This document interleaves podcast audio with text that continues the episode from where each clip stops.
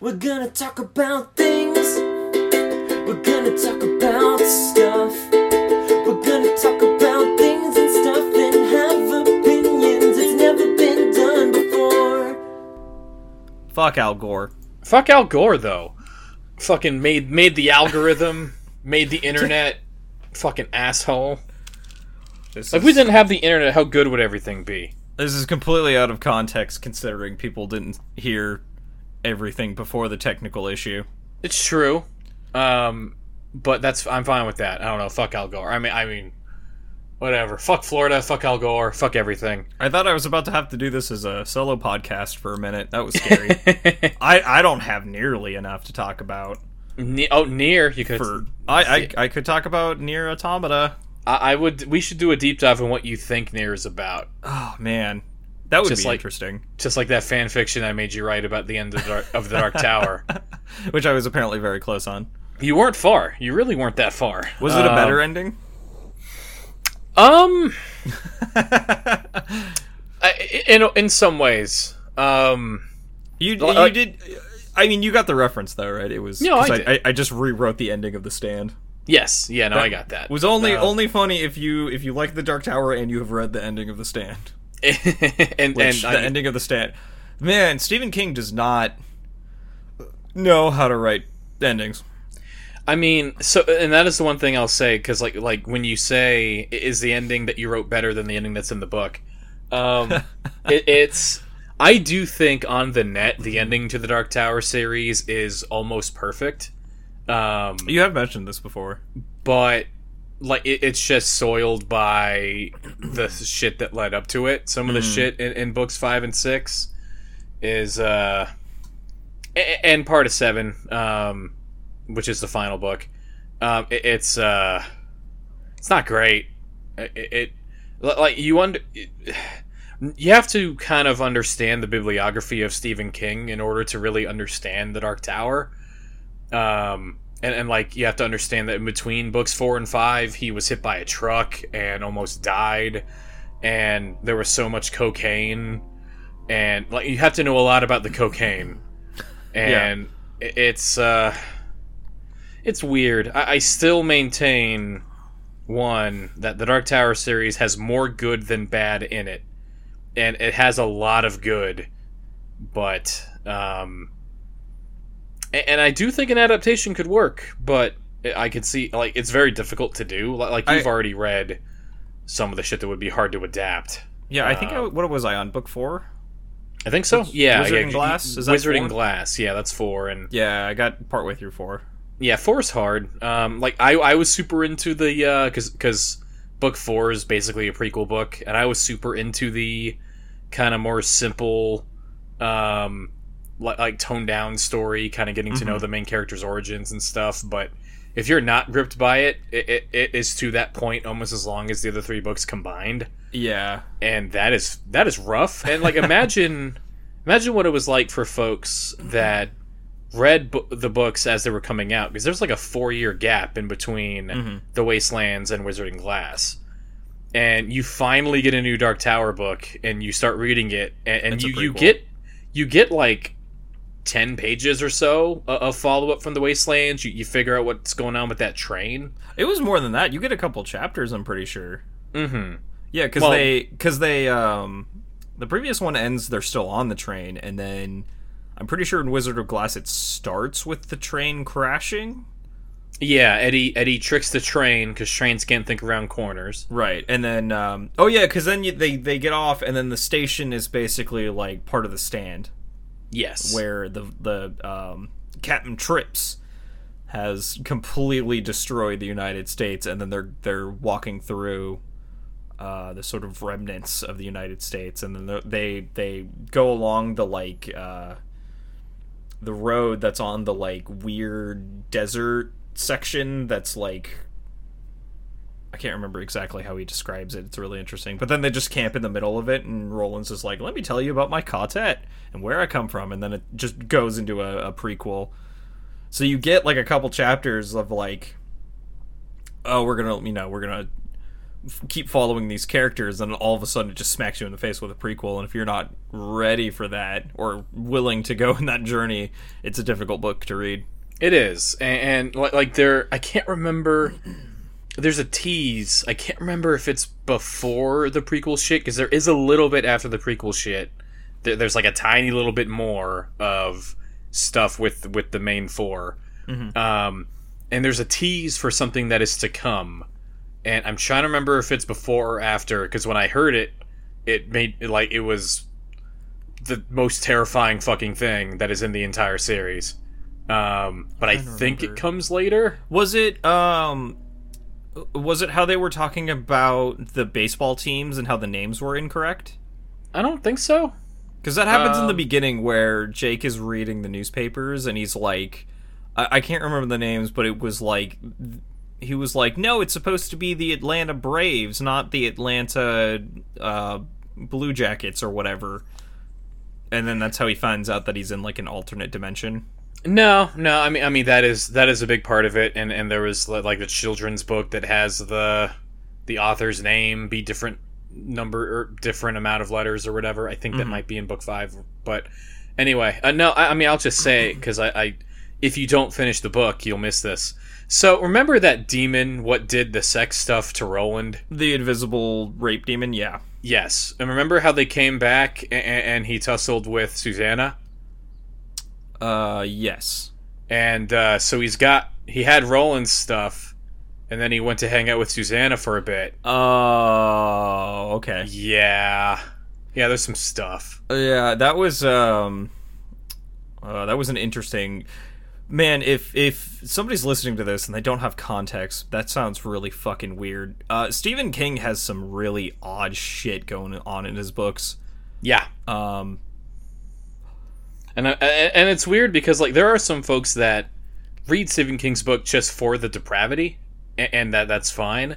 But that's that's not why I like. I don't know how the fuck I started reading The Dark Tower. I don't. I honest to God don't remember what led me to it. Um, like it, I started reading The Dark Tower when I had started working and I was driving a lot, and that made me sad.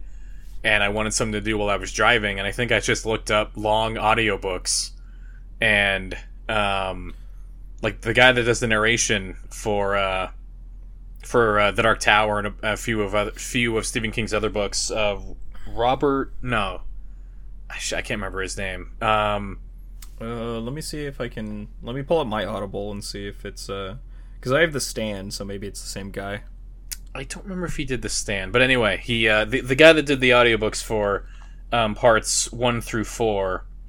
Well, so it's actually kind of interesting. So um, the guy that did these audiobooks, he did the original version of the first book, um, which I have found, but I can only find it on like a cassette tape. Um, Was it Like- like- Grover Gardner? no, that's not him. Um, that might be it. Might be the guy Will that took over. Will Patton does a lot of really good work with Stephen King, but no, it's not him. Okay. Um, so th- those are the two Stephen King books that I have on uh on Yeah. Audible right now, so. Um. So he, he did the original version of, of the first book, um, because he Stephen King ended up rewriting the first book after he finished the series, um, and he was gonna like rewrite the entire series because it had been written over the course of like thirty years, and he fucked some stuff up and wanted to tune some other stuff up. Um, but he wrote rewrote the first book and then decided, fuck it, I'm I'm done Yeah. um but uh so he read uh, books two three and four um and then he got into a motorcycle accident and uh wasn't really wasn't able to work anymore um and they uh another guy took over whose name i also can't remember um his so here it is his name is frank muller um the uh the guy that did the audiobooks for the first four in the Dark Tower series. The, the only reason why I, I every time I talk about the Dark Tower audiobooks, I like to bring up this anecdote is when you get to the fifth book, um, if you uh, keep in mind Stephen King's bi- like biography and, and keep in mind that he had his, his truck accident in between books four and five and almost died and, and took like a decade long break from the series. Um, he talks about this in like some interviews and, and some supplemental stuff, where when he was getting ready to read The Dark Tower again, he uh, like learning everything about The Dark Tower is really hard to do just from reading the books. Like it's a hard piece to kind of absorb because there's so much weird shit happening. Mhm. So he didn't read the book; he listened to the audiobooks Oh. um, and he uh, he left a tribute um, in the uh, the preface to the fifth book, um, and he dedicated it to Frank Muller, who I can't remember if he would if he had passed yet. Um, but in any case, he said uh, this book is dedicated partly to Frank Muller, who hears the voices in my head. oh, which- that's cute. Is like the the kindest thing I, I could fucking imagine as, That as an author can do, yeah. like it was like I, I i read that and it was like i like I, I don't harbor ill towards like authors when i'm reading their books but like when I, I i finished book four and i was like oh my god this was weeks of my life with nothing happening in this story basically. And then i get to the beginning of book five and it's like oh man frank muller stopped reading it? Dang it that sucks. Who the fuck's this old guy? Um, who and I, I eventually recognized him as the guy who read the second version of the first book, which is what I started with, um, and he sucks. But I didn't realize that at first because he does a good Roland and Jake, but he sucks at everybody else. Um, anyway, he uh, when I got to that little tribute, it was like, oh fuck, okay, well, I see what happened, and that's very sweet. Stephen King seems like a good man. Um, and then book five happens to you and oh my god like like top 10 anime betrayals just stephen king jumping 15 years in the future when i was going to read his dumb book stabbing me right in the heart. Like like how did the lion king become a plot point you fuck? Anyway. Um One of these days, uh, I'll I'll sit you down, and then you can just like summarize and like explain book four to me, and then I'll read the like after the flashback part, and then I'll just read book five and go from there. yeah we can do that but it's pretty easy to summarize. There's a lot of just cowboy shit Yeah. anyway so what have you been up to brian Did you have we- a hmm I, I I think I mentioned it. Did did we ever talk about the Outsider? Now speak that we're on Stephen King as a as a subject. I think You- I you mentioned it. you brought up uh, that you were reading like, it. Us hanging out. Yeah, you, you brought up that you were reading it a few times. Um, I think I I think I mentioned to you that I I finished it because that was a little while ago. But yeah, um, checking my Audible list just reminded me of it and talking about how Stephen King can't write endings. Um, you you read that book, right? a while ago. I don't really remember, which is a good sign for how this ending's Um, gonna go. I mean, I guess this is his attempt at writing like a murder mystery. Um, well, I guess I'll I guess I'll hop into spoilers. Um, no, I- don't. It's a twenty-year-old book. Don't do it. Oh, is it a twenty year old book? I don't fucking remember. I thought it was one of his newer ones. It might have been. Anyway, go. Uh, well, I mean, it, so it turns out the the main villain has The Shining. You find that out at the end. Um, and then this random private detective, I guess private investigator is the proper term, who you just you you meet her like two quarters of the way through the or like uh three quarters of the way into the book and then she just becomes a main character. I guess I guess Stephen King likes doing that. He likes introducing characters like really late in the story and then having them be a main character. He's done that a couple times now. Uh, and then uh, she's there with the detective guy who has a gun. Uh, but then the outsider's like, you can't shoot me because if you do, uh, we're in a cave and you're gonna cause a cave in with the echo of the gunshot and then so the the investigator girl just beats him to death with a rock inside of a sock. Oh my god! Does does she call it a happy slapper? Uh, I believe so, something like that. Holy sh! Okay, I didn't even realize. Okay, yeah, you. I so I thought the Outsider was a different book. Oh, Um, so that is not a new character. oh yeah, that's right. Um, I found out that she was. Uh, Yeah, it she- was her. she- her and her partner were in a different book, right? Yeah, they were in a, a, a trilogy that Stephen King wrote a couple of Oh. years ago. That's really good. Um, I don't remember what it's called right now, but they, they did the, a mini. the, the, the sort of like socially awkward female private investigator. yeah, Holly. partner. Yeah. hmm Yeah. Okay. Um, yeah, Mr. Mercedes, I know is the first one, and then they Stephen King wrote two more. But yeah, that series is really good. Um, he, it's like a hard-boiled detective kind of thing. Yeah. A- And in true Stephen King fashion, the first book is just hard-boiled detective nonsense, and then yeah, they he brings in the girl with the Shining, and um, another guy also gets the Shining and starts throwing shotguns at people with his mind. Excellent. it uh, I like that series a lot. Um, so yeah, no, I, I shit. I guess I should have read The Outside. I thought I thought it was a completely different book from like the eighties. Um, well, I'm sorry, I just spoiled it for you. Fucking um, whatever. Oh, that is like literally like like the end happens so fast and it's kind of a letdown. Like everything leading up to that was super interesting. It was all like really tense and it was like you know, did this guy kill this this little boy? All the evidence is pointing towards it, but then you see things like things from his perspective and he's like, "No, I have like a rock solid alibi." And then the detective is like going through like finding all this evidence that like is like 100% like it, like there's a freaking video of him during the time of the murder and they're like how can we be 100% we have evidence that is 100% this guy killed him but also didn't and then Yeah. it, it just goes off from there uh, and then the ending is just not anywhere near as satisfying as the rest of the tension and build up was but that yeah it the ending he just, the happy slapper just kills him. Mm-hmm. It, the, Shi- uh, the shining shows up again. that's kind of uh that is kind of the way with that series. Uh, like in one of them i'm pretty sure the main bad guy gets run over by a snow like a snowmobile out of fucking nowhere.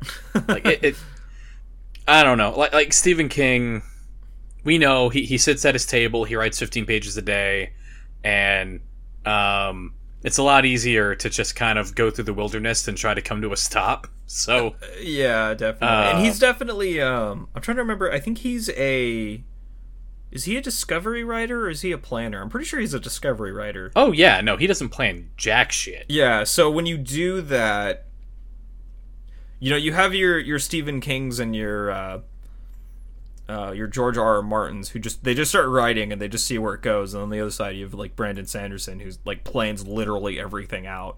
And so when you do that, you skip a draft, and then when you're a discovery writer, you basically write the 0.5 draft, and then you have to go back and edit it, and then you have your first draft. yeah Um, but yeah, And- getting. I mean, I felt like the uh, the ending of Pet Sematary was pretty good. I felt like. I, I like the original ending more than because I, I started with the movie, so in my head, the movie is the one that like started it all. I like the book's ending. How does it Um, end in the movie? The not the new movie, the original movie, right? Uh, yeah. Um, I mean the the wife or whatever comes back and has a knife. I. It's just not as savage.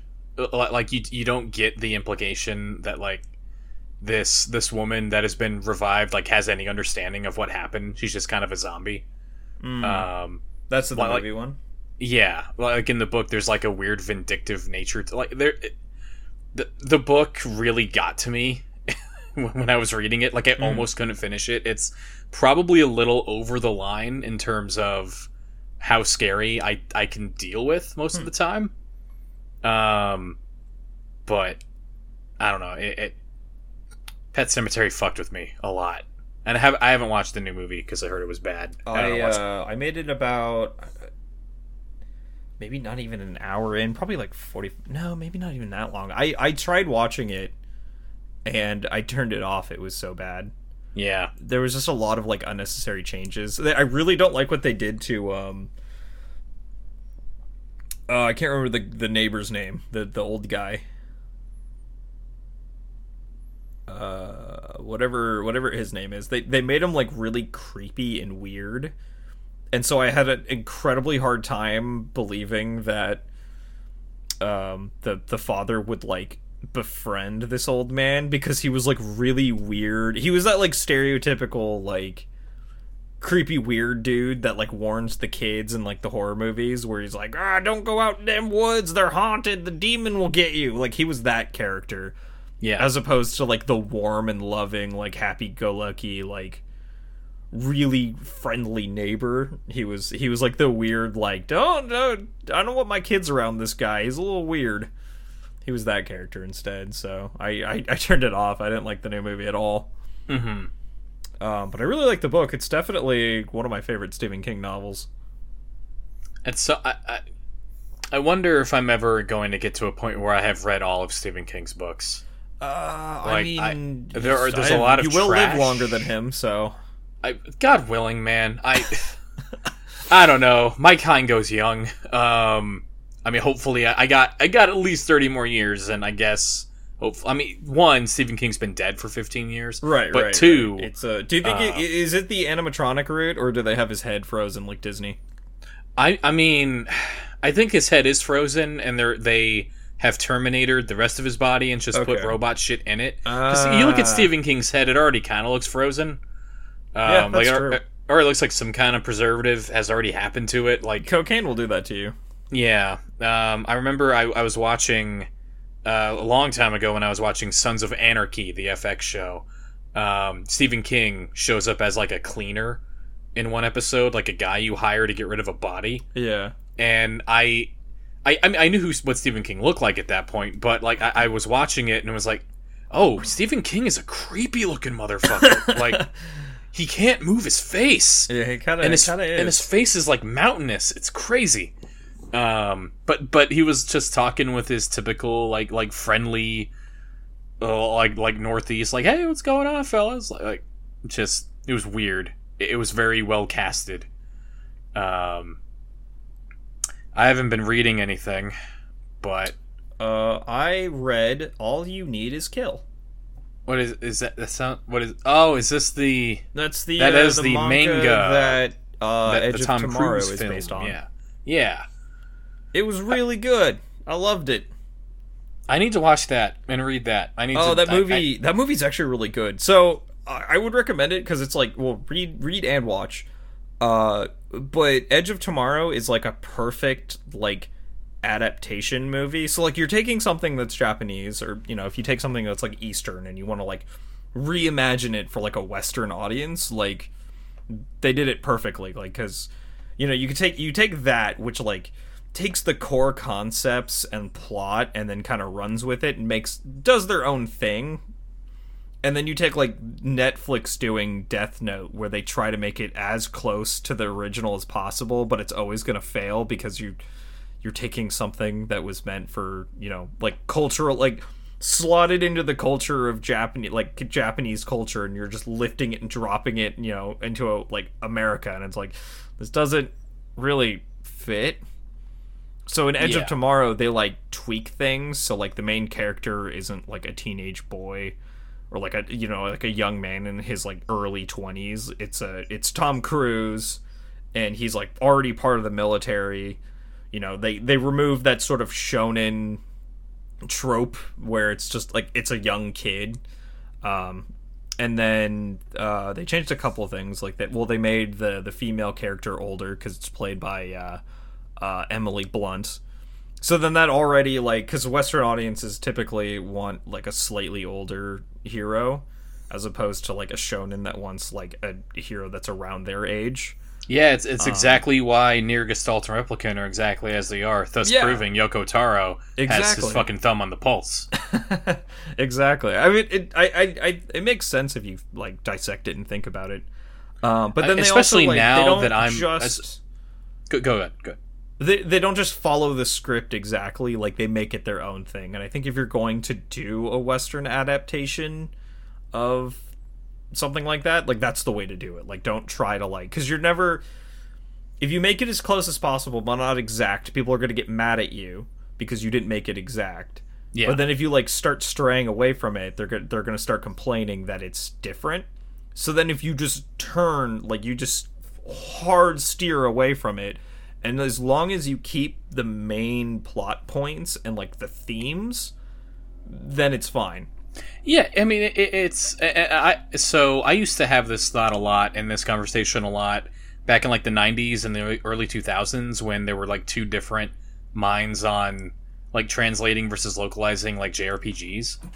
Um, because because like yeah, like ultimately, it's an adaptation. If you Yeah. wanted it to be exactly the same, just it already exists. Just like move the the fucking manga pages real quick like if you want it to be animated like i mean yeah. Yeah so like the um uh like the uh the the argument that i heard uh for the the netflix adaptation of uh death note instead of like retelling the same story like have it be a sequel and then just have it where the death note just drops in america and then like run with that. Like you keep Yeah. the same sort of plot devices and themes but it becomes its own thing and then you avoid the sort of like okay you're you're you're taking something that's eastern and you're westernizing it and you're not like making it your own. You're literally just stealing something. Um, and then you avoid like you avoid the the the fan base that's already there hating it because it's not the, quite the same but it's close enough so they hate it uh, and then you're also well you have to do some tricks you have to like sh- you have to showcase what happened before in a way that audiences who have never seen Death Note would be able to watch it without having watched the anime. Yeah. But that's not super hard to do because you can do that through flashbacks and like news footage and like you know stuff like that. So like if you drop the Death Note in America and then he can talk about like oh my god I heard about this on the news and then you can have him like reading edi- uh, article headlines and stuff and that would summarize the plot of the anime. But um yeah and i guess at that point it depends on who you're making it for because yeah, like, that- like if that- you're adapting it for people who've already seen it like you can poke at it and be like hey the death note was over there before but like like i mean if you're making it for a western audience just like pretend that shit didn't happen just go I yeah don't know. exactly. Um, or like if it did happen like like you said like it's periphery but don't try to explain it like Yeah. every time I go to fucking play Persona, and uh, like, I guess it like it's it's a line between having like the rice balls in Pokemon be called donuts just 'cause fuck you, and, and the line and the line between like white ass white voice actors saying like Japanese honorifics at the end of English sentences like That is something that does really bother me about playing Persona, which I don't I, I don't mind. I don't think it's like it's not like a huge like issue that needs to be discussed, but it's it's kind of odd sounding. yeah. If that makes and, sense. and honestly like maybe I, that now that i apparently read anime now now that i i can do it i can watch subtitled things maybe i just fucking go straight to the source and, and don't try to deal with troy baker going 80-20 on this like Troy Troy Baker is every voice ever in the industry. That's all he does. He does every single voice. yeah i mean at, Little, at little known fact, he plays every single character in Persona Five. well, yeah and and persona 4 and although they did have to get matt mercer to play like 40% of the characters for Mm, That's like right. the- yeah, yeah. So you have the- you have Troy Baker play like ninety percent of characters, and then you have uh, Matt Mercer play the other ten percent characters, uh, and then every female character is played by Laura Bailey. Yeah. And, and like if they have to get like additional footage or additional lines for like the uh, like the Persona 5 Royal, like like the expanded version. Mm-hmm. Uh, Troy Baker's expensive, so you just kind of get Matt Mercer to do a Troy Baker impression. Yeah, or um, it'll be who's the guy fine. that, who's the guy that they got to replace uh, uh, in Destiny the the ghost. Nolan replaced, North. Uh, uh, yeah, yeah, uh, Nolan. Yeah. Apparently, Nolan North and Troy Baker's weird video series is fun. I've never tried it. Really? I, I I've never really followed any of them. Like I, I recognize their voices when they're in stuff, but I've never been like like a fan to like follow them and like know what they're doing. Yeah, neither have I. They just sort of Um, they show up in in media that I watch, and I'm just like, oh, okay, there you are. Yeah, although Laura Bailey is a treasure, and and I do like Laura Bailey a lot. yeah. I, I Uh, don't know anything about personal like their personalities or anything Mm-hmm. outside of, but I like their I like their work.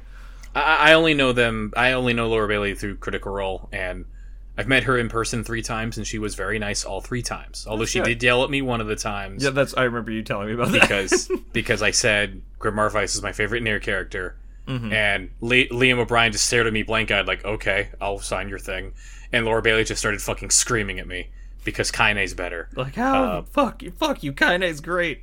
and, and it was like it was like pre-automata and, and like she still remembered who Kaine was seven years later. I was like, wow, cool. You're you're cool. Um. Anyway, Yeah. um, Uh Yeah, I- what re, either, either watch Edge of Tomorrow if you can if you can stomach Tom Cruise. Uh, I, I, I can live with Tom Cruise. I don't. that know. movie's He- he's really weird. good. And then if you want to read the manga, the manga's fantastic. I should do that tomorrow. I have a lot of time where I'm sad and I want to look at a screen for a while when I'm Watch working. Edge of Tomorrow. That's one of my favorite action movies. Yeah. Um.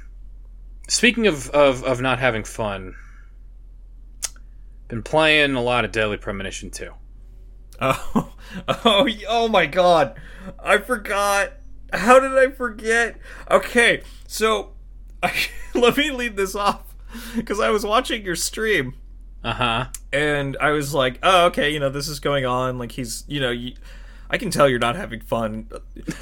There's glimpses of you having fun, but I'm watching you and I'm just like, okay, uh, nothing's really happening in the game. I have to write my essay, so I'm going to turn you off for a minute and then, like, get a snack and, like, a drink and stuff. And so I sit down and I write my essay.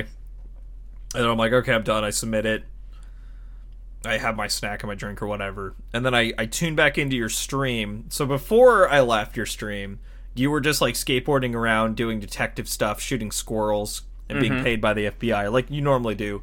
Yes. And then when I clicked back in, you were a different character. In like a hotel that was like flooded with blood. So it looked like Yes. the freaking it just looked like the um the Shining hotel. Mm-hmm. Uh and the walls were like like it looked like you were in uh what's that place in Persona? Is it Limbo?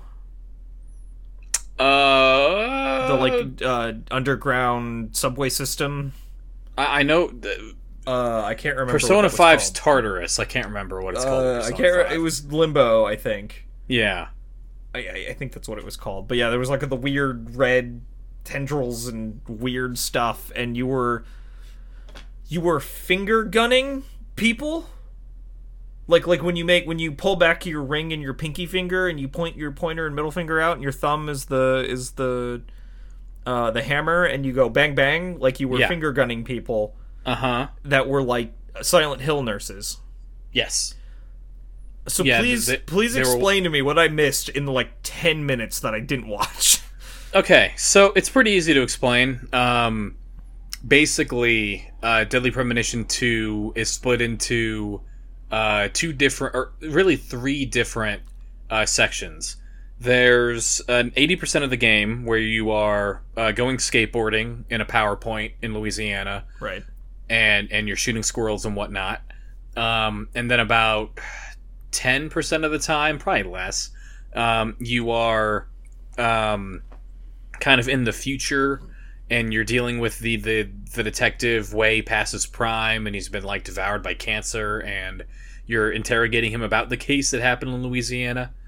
Um, and then the other percentage of the time, whatever it was, um, you're in the combat sections because um, it's not really explained in the second game exactly why it's happening, but if you infer from the first game, um, basically the red seeds that are involved at the center of all these cases uh, cause people to go real crazy, and uh, they they project astral images of, of each other, and um, you got and they try to jump inside your mouth and and kill you. Um, so you got to shoot them with some kind of psycho gun, is what they call it. Um, uh, it, it was just a combat section, like the way that because when when Francis York Morgan uh, is investigating a murder scene, he has to fight off the demons of the murder. Murder leaves bad vibes, and you have to fight off the bad vibes before you can figure out what happened. Um, This this is Persona in a way. it it is it's a bad persona, and Th- yeah, this is like a bad Persona reimagined. Yeah. Um, and so Deadly Premonition 2 um, learned a lot of bad mistakes I felt from the first game. One of the things that they tried to tune down a lot was the combat, which was good. You only go into combat uh manda- like in a mandatory fashion four times. Um, in the first game you go into combat mandatorily like 11 I think.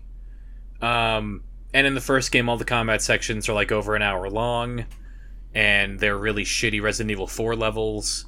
and it's really terrible unless you get the guitar and just start smacking people with it.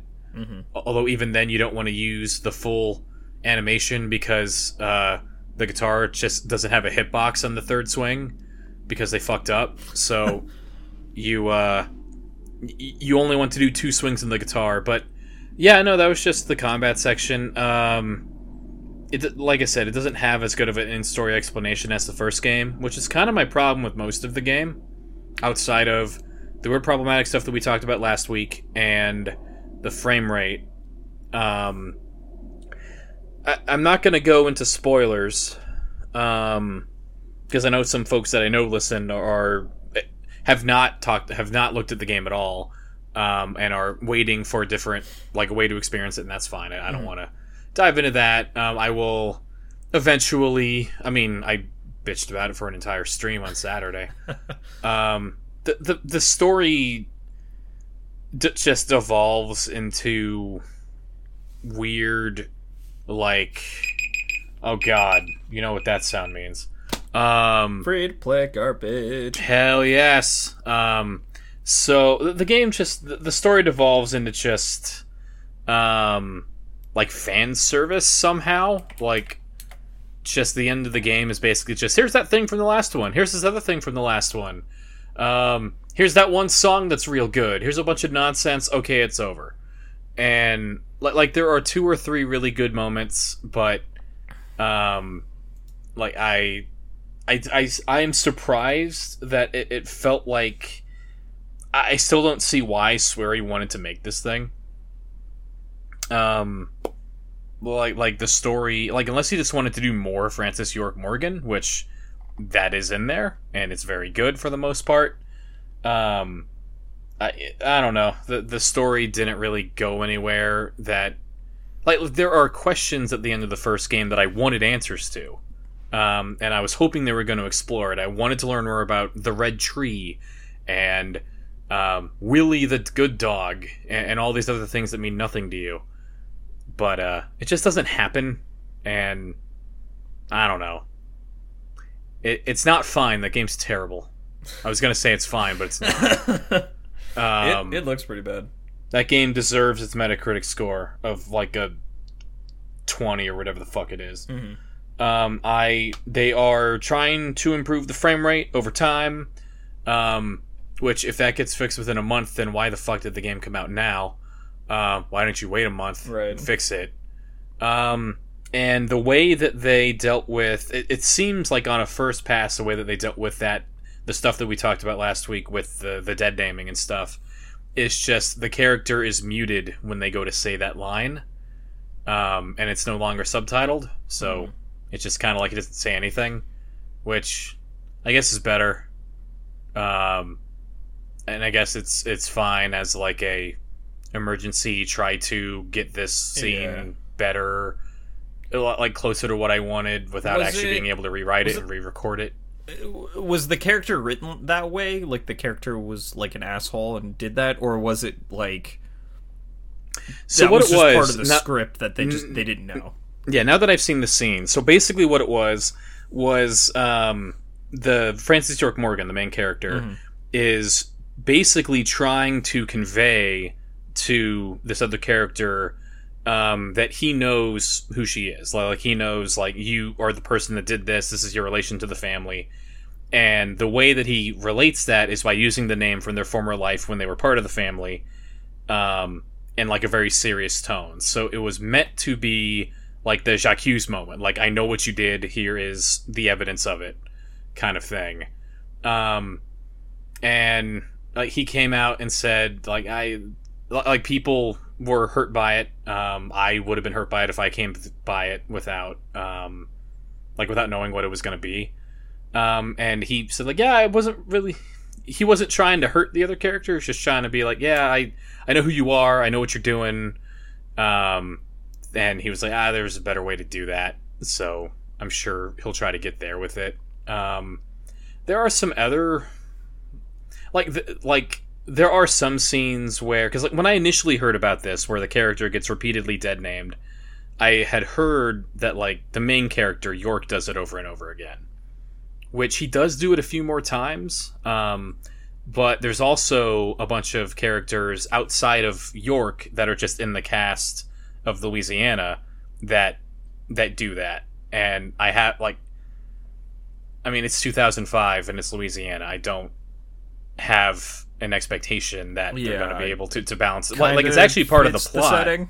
it's it's part of the plot that the characters literally just like they didn't harbor ill will towards the character. They just did not know how to like deal with the realization. And there was kind of a heartfelt moment about it before two characters get exploded.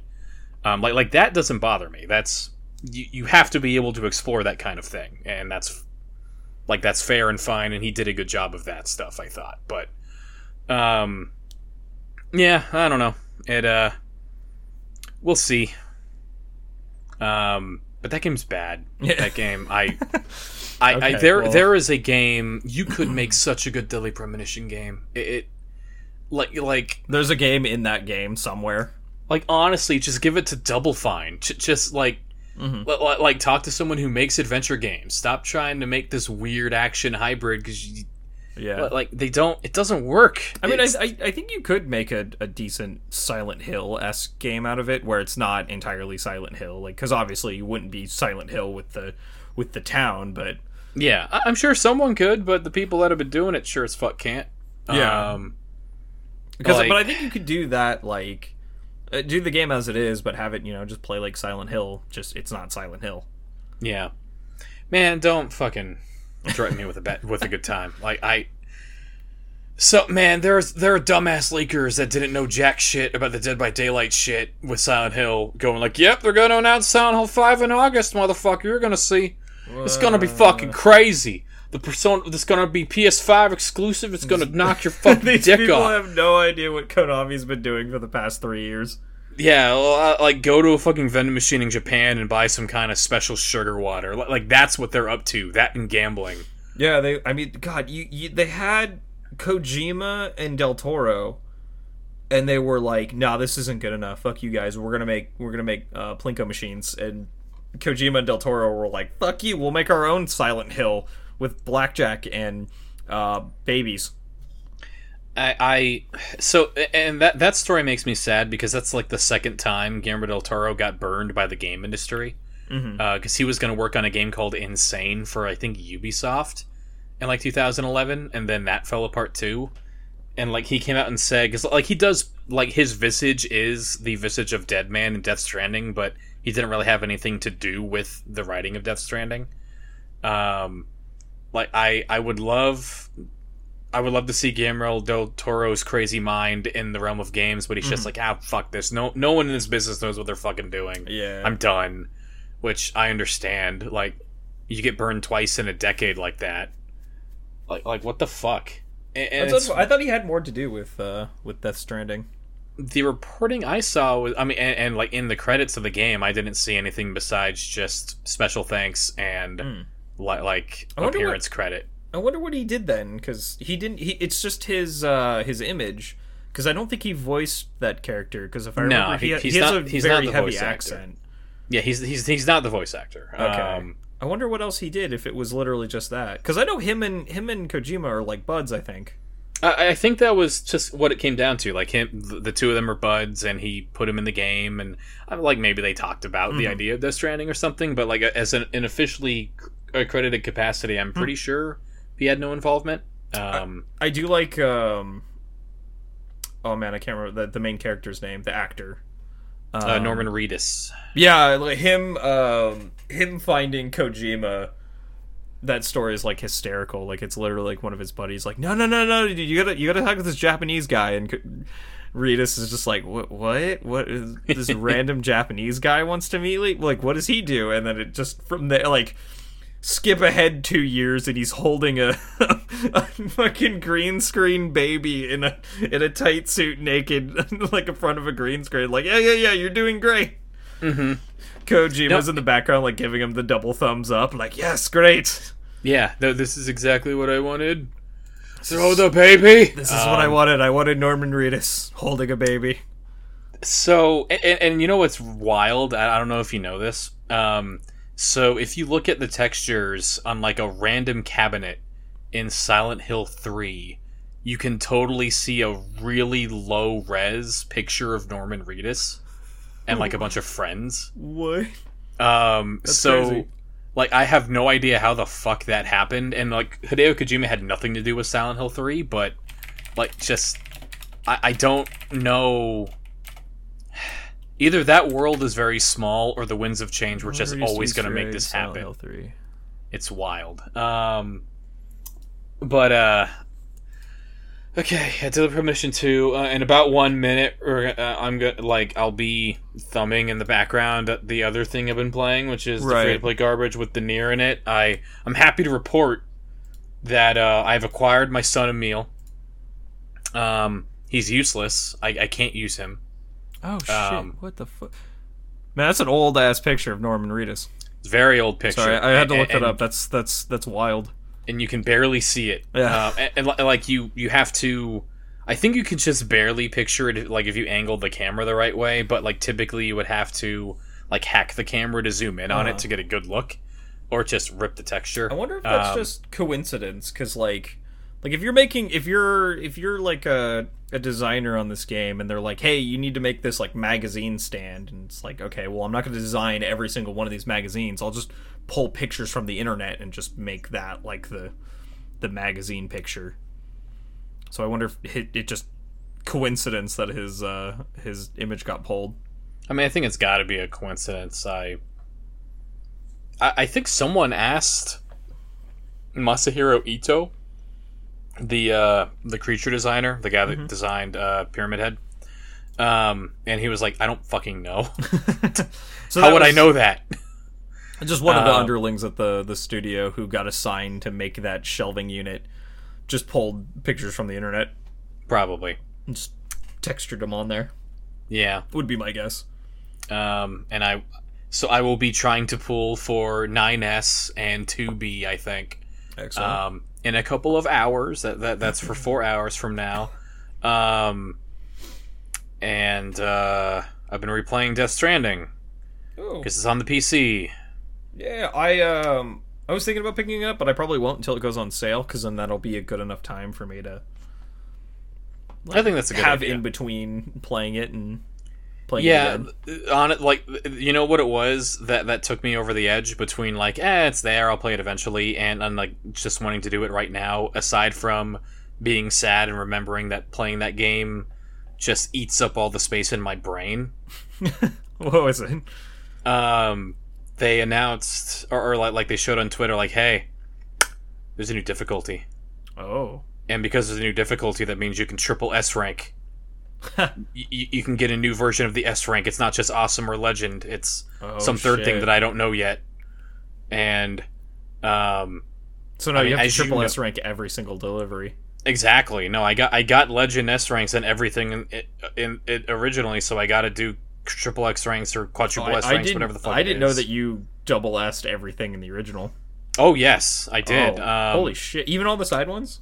Even all the side ones and, and, and, you know getting all the side uh, deliveries in that game is not easy because it does not surface all 500 of them unless you dither them out L- like each each uh, bunker what do they call them prepper Um, each prepper prepper- stations. yeah they'll, houses. on, they'll only show you like 10 deliveries at a time Mhm. um, but each of them will have like like a total of like 18 that they can give you so you need to take all those deliveries and then cancel them to take them out of the pool and then talk to them again and take the deliveries that they didn't offer you the first time Oh shit! um and like i have a full spreadsheet of like and I, I may have oh, been so you can like check off the ones you've done before. Yeah, I may have been the first person to actually get the fir- the full list of all 500 deliveries and where you get them from. Fuck. Because at, at the time, I was trying to figure out, like, okay, I'm missing delivery 318. Where the fuck is that? And I couldn't find it anywhere, so I, I just started mapping out every single delivery, and I still have that spreadsheet somewhere. So um, it has a head crab uh, cosmetic. I saw that. You can you can wear a head crab. Unlocked frame rate. Sure, I Uh, mean it's very the game very does good camera mode apparently. Uh, yeah, I, I'm told it's honestly kind of annoying because they map the uh, the camera mode to the same button that you give likes with. Mm. So um, if you're not in a exact position to give likes and you start mashing that button, it takes like 50 can- fucking pictures. um, but yeah, no, you can do a lot of cool shit with the camera mode. I, I got a good picture of me smacking a dude with a with a briefcase full of porn. Nice. That was fun. As you do, as you want to do in Death Stranding. Yeah. Um, and I also ran over a bunch of dudes with my bike while doing wheelies and took pictures of that. Oh, so, you know, that's cool. I, I and, and the one thing that they did get rid of, and they got rid of this eventually on the PS4 version, but I I never played the game at that point. Was you remember every single fucking time you'd run into a BT, it would show you that like 15 second long Yeah. cutscene of BB freaking out. Um, they show you that exactly one time, and then like your gameplay is no longer interrupted. Nice. Yeah, I think they Um, um they patched in on the console version uh, a thing to stop that, I believe, right? Yeah, yeah, they, they did that pretty quickly, but I, I also played that game pretty quick, so that was Mm-hmm. after. Yeah, I remember After I was done with at it. least how long it took me to do it. I remember that patch, and then I turned that off pretty me- immediately. Yeah. Um, you been playing anything? Uh, I've been playing Dark Souls three. Oh, how'd that go? which I, le- I, I guess leads you, us you perfectly into our, our deep dive. But uh, You had a take on Twitter. man, I really like the Souls series. Demon Souls one, two. Uh, Sekiro was pretty good. Bloodborne was incredible. I, I wish it would release on PC, but it was still really good. Dark Souls 3 is very different. I feel like Dark Souls 3 is a fan game that was made by fans that are just jerking themselves off to how much they love one but don't have like, like it's this I don't understand cuz it's the same like development team and they're just like jerking themselves off over like something that's not what this series has ever been about like i don't i don't get it. Like the game doesn't feel challenging or rewarding. It just feels cheap. Like there's so many instances of just like i'm walking along this ledge. Up oh, uh zombie punched me through a door that i couldn't see and knocked me off the edge and i died. Well there was no counterplay to that. There was no skill involved. It was just do you know? It, it so it's um I'm trying to think of the word. It's convenient that we were talking about uh edge of tomorrow earlier because it's you know that that subtitle of that movie is live die repeat and the whole idea is that he like does a war through trial and error because every time he dies he just restarts at the beginning like the previous day Yeah. and that's basically what Dark Souls 3 is because the only counterplay to the a zombie punches you and knocks you off the edge because you're standing on a ledge and then you fall off into an infinite pit and die. The only counterplay to that is you know that's happening, so you bait it out and then you stab the zombie. Yeah. It doesn't feel rewarding when you beat it though because of that. It kind of seems like Dragon's Lair, but you have to be able to press more than two buttons. Yeah, I guess that's in a way. So in, in in previous games there was always the like you know, the the areas that were like precarious ledges and there were enemies on them and you had to get around them. But this Dark Souls 3 feels really cheap.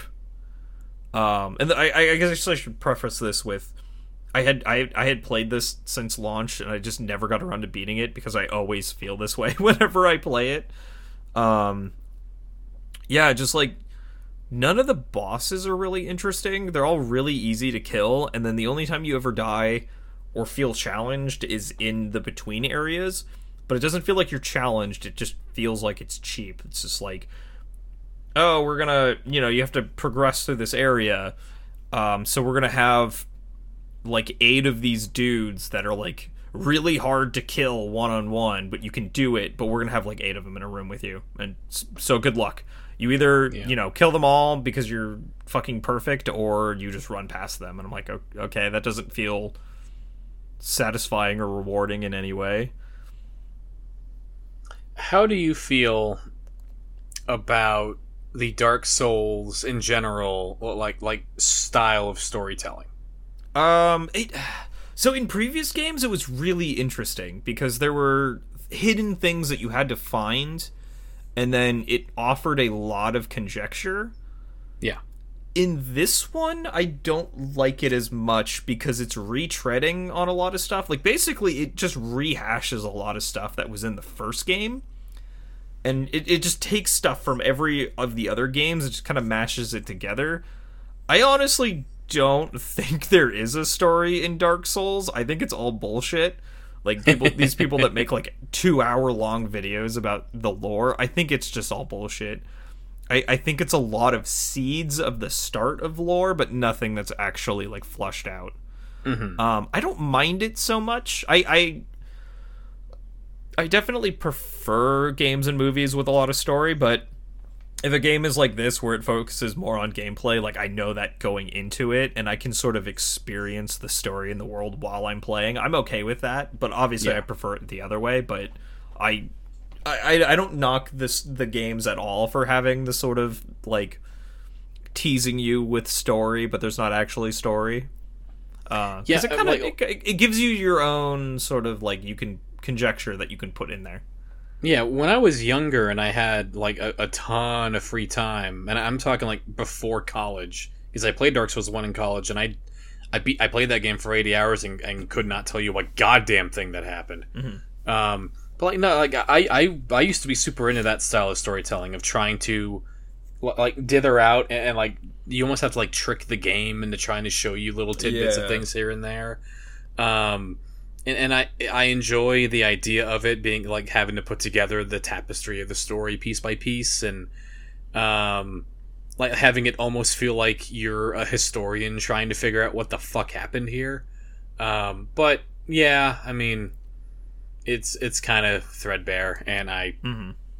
uh, like definitely nowadays like I, I play a game start to finish and if you basically don't like hammer me over the head with the plot i'm not gonna fucking follow it which Yeah. is like partly a testament to my attention span and my time but um, also just like if you want to tell me a story tell me a story like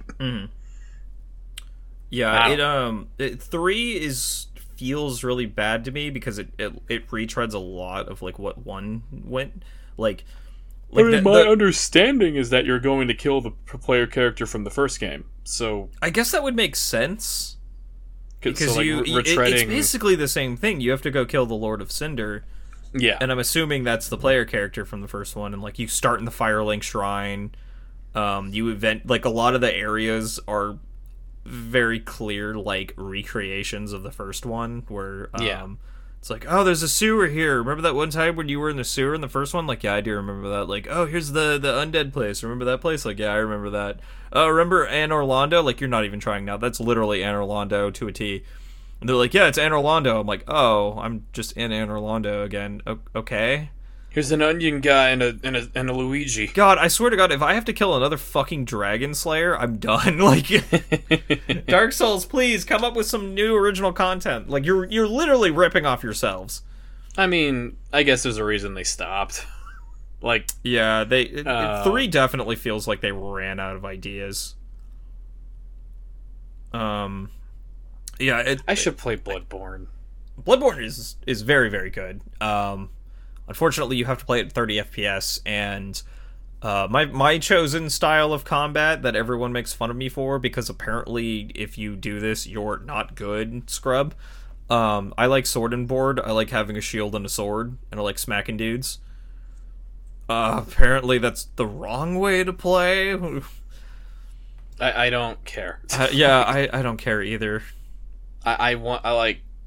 Uh, I, I I typically go for like Buster Sword nonsense if if it's there, but Mhm. I don't know. I just go with whatever I'm I'm hitting hard. with. I don't fucking care. Yeah, I usually I usually pick up a big sword towards the end, but I usually start off with like a smaller one. Um, Yeah, and then yeah, you get to the point where you're just wielding that giant ultra great sword and you're just bashing people. But um, God, you you like cannot do that in Dark Souls three because they they made the game. I, uh, they must have made it like faster paced and like all of the enemies like don't have attack patterns and they atta- they just don't stop attacking you and it just feels cheap and every time i win it's either just like oh it's because this boss only had like 10 health or because something cheesy happened and I just managed to take advantage of it. Like I feel like I got lucky as opposed to like actually learning something, whereas opposed to every other Souls game, I, I felt like I learned something and I got better at the game. Whereas three, I just feel like I'm slugging through it. You want to know how bad SINoALICE is? How bad is your free to play garbage? I've literally been been doing the Coliseum this entire like for the last 14 minutes. I've been doing it. I've been playing it, Okay. and in playing it, I, I looked at the clock and was like, "Oh, it's past eight o'clock. I'm not doing the Coliseum right now." Like, even though I'm actively engaging with it, it's still not engaging enough for me to remember I'm even doing it because I thought I was fucking missing this. Mhm. I, I, this game. I mean, it's free to play garbage is poison. And I guess it's good that my son Gogeta is dead because I don't, I don't, I, I, I don't need this anymore. I don't know. Anyway, Emil is, or 9S is dropping at midnight. So, Excellent. um, did you uh did you play anything else, or you want to dive into news or read anything else? Uh, God, I'm anything trying else to you think. want to talk I about? s- I, watched. I haven't really played anything. Um, I'm waiting for Horizon Zero Dawn to come out. Um, that'll be the next big thing I play. I'll try to beat Dark Souls three just because I want to say. Although I haven't, I I never did end up beating um, uh, Sekiro, but I want to say I beat all the like the actual Soulsborne games. So maybe I'll. I have a I'll I, I have a question for you. Yeah. Why?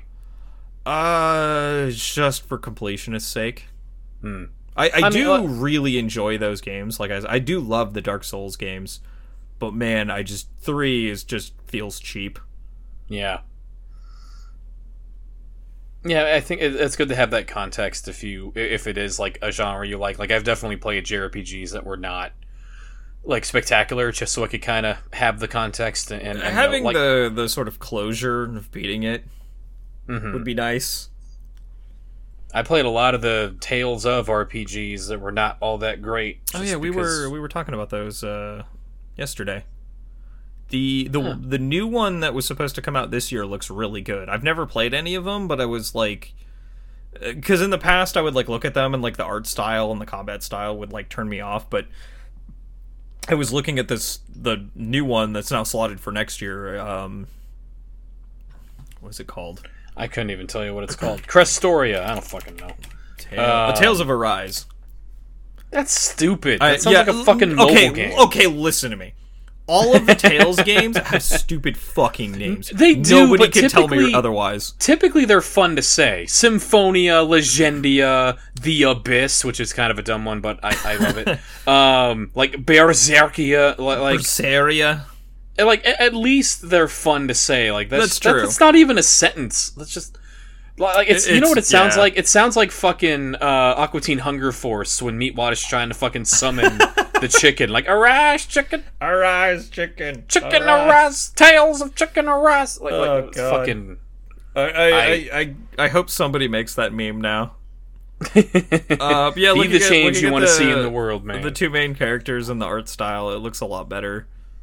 Um, because it actually has like proper like cinematic lighting, and the characters don't look like they're. I don't know. I watched uh, I watched our buddy Anthony play uh, my buddy Anthony uh play Berseria, and I was like, this is okay looking, I guess. Berseria kind of bummed me out. So like I, I was excited because the reason like so Tales of games are fun enough for me to play because like, like there is an action element to them and um, it's the closest I've ever gotten to like engaging with a fighting game because that game does have fighting game shit happening in it. Um, like all the Tales of games do. You don't need to engage with them to beat them, which is why I just mash through everything. But um, like there are like like just this week, someone figured out how to cancel a move with Yuri in Tales of uh, Vesperia that people didn't think could be canceled before, and it just completely blows up his combo sheet, and now he's the best character. um, Speedrunning tech. but uh, like, like Tales of Berseria has uh, had what most of the Tales of games don't have, which is an interesting plot premise. Like most of them, I, I enjoy the cast and I enjoy learning more about the characters. Most of them, but the actual plots are tr- are trite, tropey nonsense. Like Mhm. even the one that me and Chris and uh, and our other buddies in the Hive Mind love in Symphonia, like it's it's just like like attacking and usurping God, but now on two different worlds instead of one. Like Mhm. like it's um you got to kill two different popes, and it's uh which is fine. Like I, de- I can deal with cliche, but um Berseria, you were like th- there is a, a hyper church and they are like trying to purge all the demons and you are a demon and or, or like the main character is a demon Yeah. And, and there was a weird like not you not, like you are basically a villain for the first 10 hours of that game and it was kind of interesting and then you recruit a character that is, the game just immediately goes like hey she's going to be the new pope. You're going to kill the pope she's going to be the new pope. Like obviously like that's where we're fucking going. Mhm. and i was like 20 hours in and i, I looked at the ending and was like yep she becomes the pope. Like well fuck. I, all right. I mean that's fine but this is boring. And, and like you're you're a demon who wants revenge on the current pope because he killed your brother and, and like I don't know. I, I enjoyed that aspect of it and then it just kind of fizzles out. Yeah, I watched. Um, Um, like I said, I watched a, a good amount of Anthony playing that, and it seemed interesting enough, and I enjoyed watching it. But um, I sort of feel like that's most JRPGs. Correct me if I'm wrong, but like typically it's like you have a very strong cast of characters, and then the sort of story that's taking place is just kind of eh. That, that's definitely a lot of them. Um, Tales of has a pretty bad case of that, but I mean, yeah, in general, um, like like a lot of JRPGs will turn their overall plot into just the Bible, or Mhm. like try to make it Evangelion, or do both. Um, I love Xenosaga so much because it does both. Um, it's like kind of Final Fantasy X. you know, JRPGs need to be about a quarter the length that they currently are. Like if if if Tales of Berseria was like 15 hours long, I would probably would have finished it and liked it. Um, but almost all the Tales games, even the ones that I like, just drag way the fuck on and somehow are also rushed. So important shit in the middle of the plot just either gets waved over or doesn't happen. Um, there's a case that I bring up to our buddy Elder all the time of uh, in the middle of Tales of Xillia, um, like a bunch of plot points happen back to back to back to back that were clearly supposed to be like fleshed out and like actually explored. Um, and at one point, one character in the party shoots another character in the party just like in the gut, and they spend like ten minutes being sad about it, and they they get over it. And that was cl- like it's just such a weird disconnect, and um, I don't know. I I I will always have a soft spot in my heart for JRPGs. I don't know that I can ever finish one again. Like they're like, I- like respect my time. Like how did Chrono Trigger figure this out like 20 years ago? Like Chrono Yeah. Trigger's like 20 hours long. And no, like everything else was just like I want to be 80 hours long and 80 hours Um, like that's like the meme but also like most jrpgs are 80 hours long for some reason and like I don't know, maybe I'm just bad at finishing games, but like someone told me Persona 5 was 40 hours long and they're a fucking liar. How the fuck do you finish that game in 40 hours? You fucking scam. i'm trying to remember how long i took i think mine was like 50 or 60 maybe i maybe it was i think it was 60 i might have been 80 i can't remember how long it took me to beat it but yeah like i guess if you rushed through it and you did like none of the side stuff like because that game Which- is set up on like a day and a schedule so like you know the the animation for studying or working out and then doing a time skip is significantly shorter than when you do the like um the like uh social link side quests and you have like a long dialogue discussion with a girl that may end up being your girlfriend. Like that takes way longer. But also, are you even playing the game if you're not going to the fucking doctor's trailer or whatever and letting her do drugs to you? yeah Like, you're the you're the guinea pig experiment. Yeah that i mean that's part of the game. There persona is definitely like 50% jrpg 50% uh anime visual novel it, it, so I keep having ex- my my own expectations of my life be be turned the like upside down. like I I watch anime subbed now, and uh, like for a while I like like when I was like eleven, I ate a hamburger for the first time. I don't know why I didn't earlier, but turns out hamburgers are good. Hamburgers Um, are good. Yeah, they're really good. Um, like I, if if I eventually become like, if I get way into VNs at some point, if I get way into these fucking porn powerpoints because they actually have Oh, the part of the JRPGs that I like, like I'm never gonna get into like the Sakura clicker shit.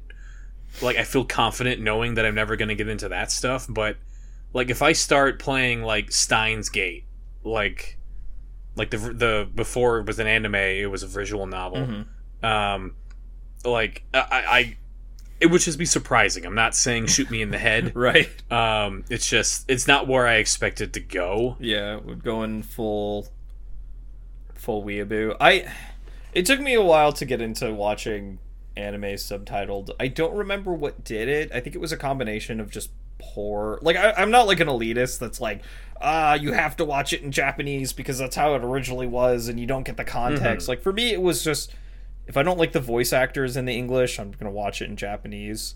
Yeah, um and you it, it, it takes significantly less time for it to be subtitled than it does to be dubbed.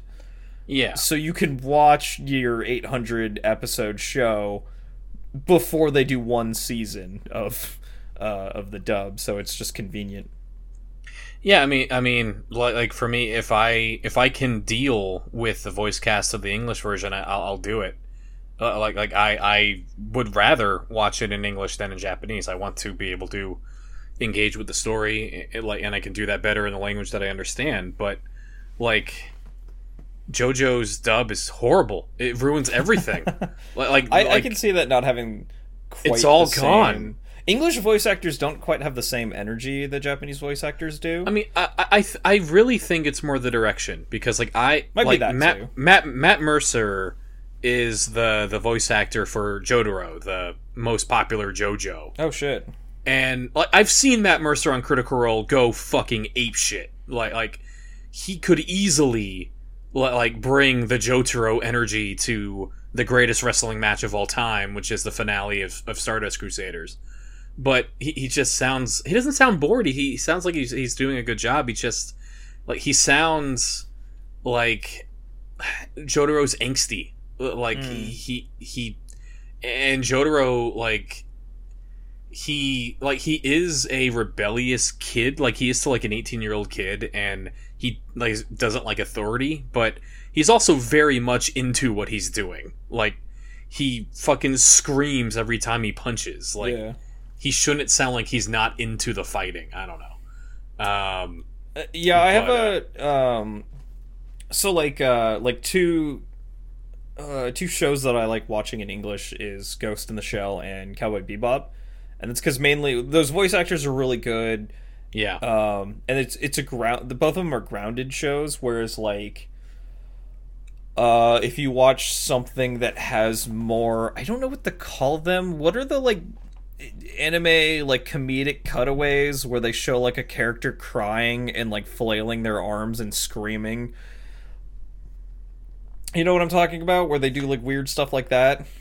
I do. Um, we then, like, are the voice maybe the be, two screeching. least. e- we're maybe the two least equipped people on this planet. There's probably a name able- for it. I need to talk to Elder. He probably knows, but like I feel like English voice actors have no idea what to do during those sections. And it's probably also because I'm not a native Japanese speaker. In fact, I don't speak any Japanese. Uh, if there is a Nani. bad uh, Japanese voice actor, I don't know they're bad because I can't understand is- what they're saying. So That is probably a lot of it. I, Like, I can it- fill in the gaps and give I give them a I can give them a wider berth because I don't understand what they're saying. So I can Sure. just read and then I can hear the sort of like emphasis and emotion in their voice, but I don't I can't tell if they're doing a bad job. So if it's one of those shows that has a lot of those, it's really hard for me to watch it in English just because of how weird it is. I have a half serious question for you. Okay. Do you want to do JoJo half blind? Oh my god, yes. I guess it would be like not quite half blind. Like I think the way we have to do it started, is like I, I can't remember how many episodes into it I am, but not that many. So- Single digits. So, wh- which story are you in? Like, like is it Joseph Um, Joestar? yeah, is it it's, Jonathan? it's it's JoJo and Dio. Okay, yeah, so you're still Um, in part they one. I, I wouldn't even want to fucking talk about that. Like, who cares? Um, part one is dumb. Um, like I, I were fighting okay, so- vampires. yeah, yeah, they're vampires. Dio, so there's a mask. a vampire. There's a mask. Fucking whatever. Yeah. Um, so maybe uh, so the way that I think it would go is like you you watch like five, maybe ten episodes. Like maybe we start at five. I don't know, and then we just talk about them in like the second part of the of the podcast or something. I'd be down. Um, maybe we could try that because like we Let me- are. Here, let me pull up. Uh, I'll pull up Netflix and tell you what episode I'm on. Yeah, I mean, uh, uh, like I said, I- so uh, episodes one through nine, I believe, are um, uh, uh Oh bloody storm fuck. Like I, I don't remember I what the even- I don't even Phantom Blood. There it is. Uh, the the first part of the JoJo manga, and I mean, I almost stopped watching. Like it was fine. I, I like Uh, learning about Hamon. I'm on. But- So I've watched the first five episodes. I'm on episode six. Yeah, so go ahead. You can just watch parts six through nine, and maybe we'll talk about. Fa- maybe we start talking about Phantom Blood next week, and just kind of figure out how to do it because I don't care about Phantom Blood, Uh, and we can at least figure out how to do so the what? format. Oh shit! How how long is the first season? So the first season is like twenty-two episodes long, but Oh, the, okay. the story that you're in right now will end in se- episode nine. Oh, okay. So Um, get to episode nine. Oh, I see the final ripple. Yeah, and then the uh, like JoJo. the rest of the season is uh, the second part of the manga that's adapted, um, which So I only have four I- more episodes to watch. yeah. So may- maybe we do that, and then we talk about Phantom Blood next week, Okay. and well, because there is stuff to talk about. Like there is a lot of stuff that sets up part three because uh, the vampire doesn't just stop happening; he's a vampire. Right. Um, but uh, maybe you do that, and then maybe you watch one episode of part two. We'll we'll figure that out. Um, Okay. But I mean, ultimately, this is just it's leading to two things. One, I we have to talk about. I have to talk to someone, except for Elder, because we have talked a lot about this. I have to talk to someone about the finale of part three or season two, because it's the greatest professional wrestling match I've ever seen. um, and then we just have to talk about part four in its entirety because Silent Hill, like it, it's so good. Mhm. Um, but anyway, yeah, I guess we'll fucking do that. I don't know. Um, Sounds good. Have you? Um, I'm trying to think of animes that I've watched that I really like. Did you ever end up watching Kill la Kill? no, not yet. Uh, it's I think I watched an episode and was like, okay, this is more. This went down easier than I thought it would. but That's yeah. It, um, there's I guess there's a reason you have to go into it like with the whole expectations of of it's very it's that sort of trope of oh hot girls are fighting their clothes are being exploded off of them yeah, um but it it doesn't take itself seriously so it goes down easier plus like it it, it attacks it from all angles without giving too much away so like it, it it's it's a little bit more satire in that way i guess um Yeah, it's no, really good it, sure it, it, it, it- it's point- it's short so it doesn't like overstay its welcome i think it's it's perfect hmm um also one punch man is fantastic I I've seen season one. I haven't watched season two yet. Season two is really solid. I keep recommending it to people. Um, although, so there was a guy that we knew in college who, um, did some bad shit, and we're no longer friends. Okay. Um, but he, uh, every single year on uh, New Year's, he would send me a j- obviously drunk text for like literally four years in a row, um, trying to be like, "Hey, we should be friends," and um, he uh, two years in a row he told me to watch One Punch Man. So I said I was just was never gonna watch this show because fuck that because guy. Because he liked it. Um, and then, well, because he told me to. I'm not going to do something he tells me to Right. do. Um, but then, like three years ago, she's like, or not, probably not even that long ago, a couple years ago, she's like, ah, fuck it. And I watched it. and I was like, oh, this is fun. Yeah. Um, So, anything else you want to talk about the cons- the, the media you consumed, or you want to jump in the news real quick before we Um, record a deep ab- dive that will not Well, be up? We'll do some. this we'll do some but- news and a deep dive. I, I won't talk about this too much. Uh, I watched a movie on Netflix. It was Io Last on Earth. Uh, believe- it had believe the uh, I can't remember his name. The dude who played Falcon in uh, the Marvel movies. Uh, is it Anthony Mackie? Is that this guy? John Cena, Brandy Orton. I think it's Andy Anthony Mackie. Sure, let's say it was that. I'm looking at the. Uh, I'm just Tell me more. I'm just looking at the casting list, uh, and then it was Margaret Qualley. Uh, believe so, you. I Tell mean, me- they they were both good actors. Uh, it was shot well. The story was garbage. Uh, basically, uh, everyone's evacuating Earth because CO2 pollution. Uh, and they're like two of the last remaining people on Earth. Uh, the main female character is a scientist who's like studying animals who are adapting to the increased CO2 levels. Uh, Mackie plays a dude who was convinced to stay behind by her father, and he's mad, but he's trying to get off planet. And so the two of them like bond, and there's a bunch of esoteric symbolism with like one of the Greek god stories about Zeus fucking one of the random women as a swan. I can't remember which one that is, but it sounds like something Zeus does. Yep. Um, and then before they leave to take the last ship that's leaving Earth to go to the the colony ship, um, she decides she's not leaving, even though the last air pocket on Earth is probably gonna go away.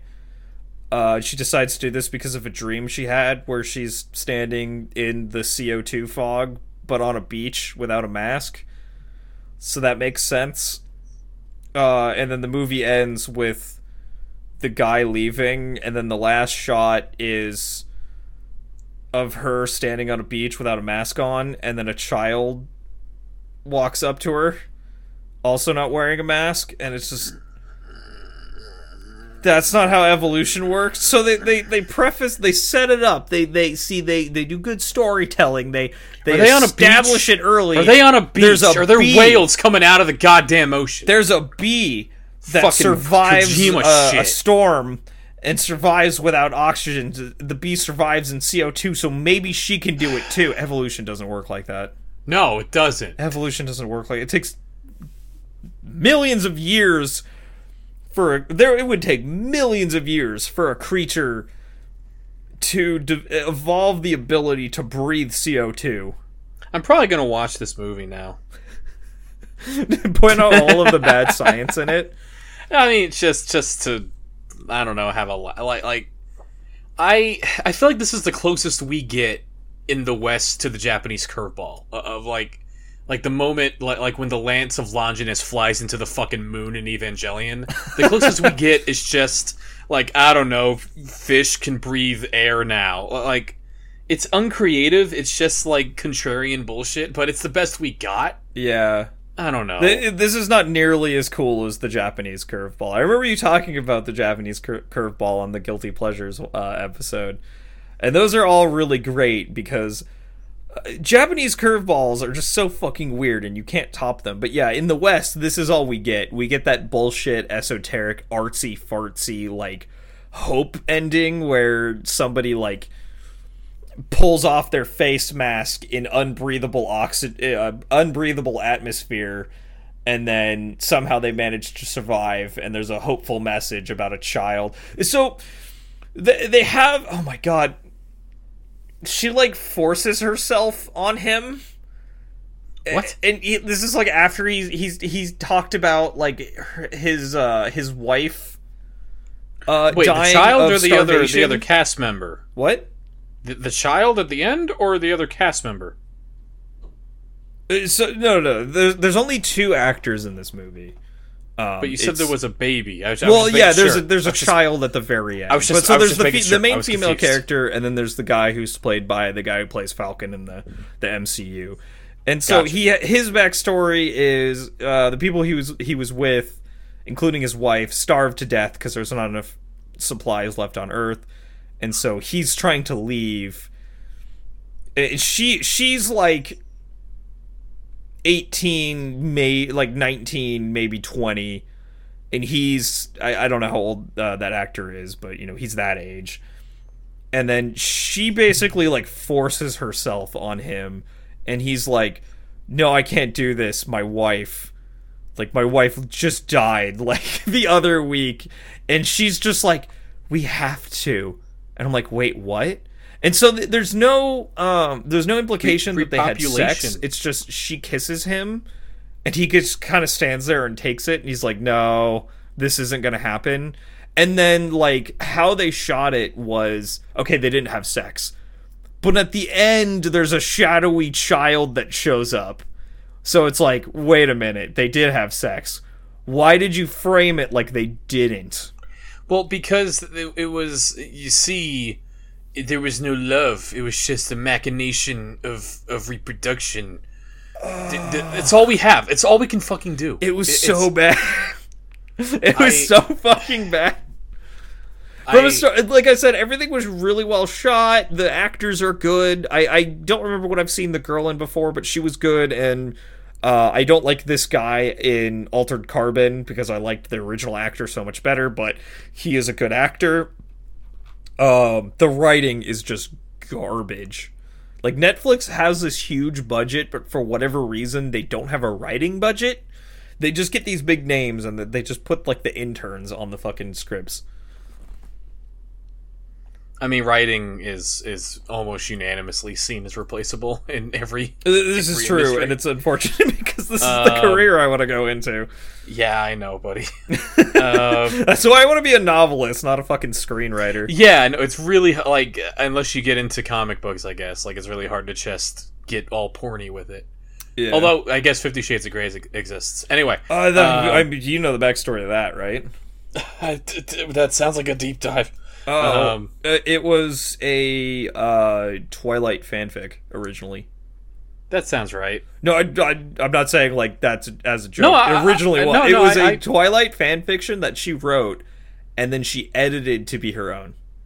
I believe you. Um, I, man, that so, as someone who actively gets commission for fan fiction on the internet as a joke, um, I, I, I, I, I am contracted to fucking write a Francis York Morgan in the world of Persona fan fiction. Thanks, Elder. Oh, Um, that I I want to read that. So I, I, I, ch- I don't. I mean, what that's uh, fine. what whatever. uh, She- which game is he going to be in? I don't know yet. I feel like he would Um, um he would well he would fit in four or five because there's a think he- lot of detective stuff in five, and then there's also like the murder mystery of four. Yeah, I mean, four has a literal detective character, Yeah. um, Naoto. So I don't know yet. I mean, I might just do three because everyone in three hates each other, and um, it would be. I don't know. I haven't thought about it that hard. Um, I, I've honestly just been googling weird movies so I can have dialogue about because everything York does ties into a movie. So just get into that. Mhm. Uh, you want to you want to do some news? yeah, let's jump into news. like- yeah. Um. So, man, there's not a whole lot happening from what I could tell, at least in the realm of games. Um, I'll start. Uh, Paper Mario, the Origami King is out. Oh yeah, I heard about that. I uh, I want to play it at some point, but it like there was a time when both uh M- Mario RPG series were like fucking crushing it. Like Mario and Luigi had some awesome shit going on, like Bowser's Inside Story. It was one of my favorite RPGs ever. Um, the original Paper Mario was a fucking revelation and still looks and plays just as well as it did back then. Uh, Thousand Year Door is great. Super Paper Mario is great. Um, I, I have not played Origami King myself um, yet. I want to get to it, but like there was a story that came out where they said like, yeah, we're not really allowed to like do anything interesting with the existing Mario characters anymore. We, which I go back and forth on. Like, like they, they still let them write a weird outside universe character. Like, origami is a really weird, cool route for Paper Mario, and It fits with the theme certainly. And, the first trailer uh, of like the the music in the background in the middle of, of Peach's castle being weirdly like quiet, but like have like a, a a slight rumble in the background, like something ominous is happening, and out comes like an origami fucking Princess Peach, and she goes like, "Will you allow yourself to be creased and reborn?" And, and it, it, it was Wow. weirdly eerie in a way that like I was super into. Um, and I want to see the story beats in that game because I, I I hope that that keeps up. But um, the the gameplay just seems like it might as well not even fucking be there. And I I don't know that I have it in me to engage with boring gameplay for like 30 hours anymore. Having I, I did literally just stream Deadly Premonition. But They- that was Um, that, that's always sort of been my problem with the the Mario RPG games is like if I'm gonna play like a 60 hour turn based RPG, I kind of want a serious serious story yeah. with like serious combat that has like meaning. Mm-hmm. Yeah, and, like some of the like uh, again, like Bowser's Inside Story had, and some of the other Mario and Luigi games, at least have active parts to the combat. Like when you are doing the stomp attack, like when you are Mario and you're jumping on top of the enemy like ten times in a row, you got to press A every time Mario's about to jump on him to keep your combo going and stuff. Like it's at least kind of engaging and. Um, like the writing in those games used to be pretty good, but I don't know. It it was a bummer to for me to have a Paper Mario game get announced as an afterthought three months before it came out, and then to have it drop in the middle of the summer and like to no fanfare. Yeah, I um so one of my one of my friends is playing it and he's for lack of a better term a normie. Uh not not What? to use that term unironically, but um so what, what does that? What does that mean? What, what Uh, you like mean like he plays Halo and Call of Duty and Rocket League. Gotcha. League okay, so Legends. so very mainstream. Yeah, that's a better way of looking at it. Okay. Um, uh, good, uh, good dude. I don't mean to make fun of him, but uh, it, No, it was funny whatever. hearing him be like, "Yo, I uh, I picked up the new Mario game," and I'm like, "What? What new Mario game?" Oh, you fucked and up. He's like, You "Yeah, the fucked new Mario, so bad." There's a new Mario RPG game." First off, I that that's how I heard about it. Was my you know mainstream video game friend telling me about it. And then it was funny hearing him talk about it where he was like, "Yeah, no, it's it's really fun so far. I'm not like super into the like the gameplay of it, but like I really like, you know, the story and like the the characters and the world and stuff." And I'm like, "Oh, this is your first introduction to a turn-based RPG. Bless your heart. uh huh. You're playing a turn-based RPG. Bless your heart, dude." You're going from Rocket League of League of Legends to fucking Final Fantasy. This is the this is the introduction. Maybe this maybe this is how we get the mainstream audience to play fucking Persona and Final Fantasy and Legend of Dragoon. I don't. I think. I think that time has passed. I don't know if it was going to happen. What happened Yeah. when Final Fantasy seven, eight, and nine came out, and or, or maybe in the seven remake. And I don't know how well the seven remake actually did. But I, I I can only imagine it did well. I we talked I know we talked about this last time. Neither of us. Oh no, you haven't played it yet. I haven't played it yet. I didn't, but I didn't like 15 combat. so um it, it seemed a little a little closer to my speed than 15 was just watching strife play because i watched strife play Mm-hmm. it or buddy strife for like probably 15 hours but um yeah i, I don't know i we'll see I, i'm excited to see where the story goes i guess I, the other one piece of news that i had on here was that apparently development on part two has begun in earnest Oh, that was which- that was the one piece of news that I had written down. I, I remember seeing them talking about how they were they were starting development from home. yeah Um, so that's cool that everyone's doing. Everyone has figured out how to adapt to this crazy new world that we live in.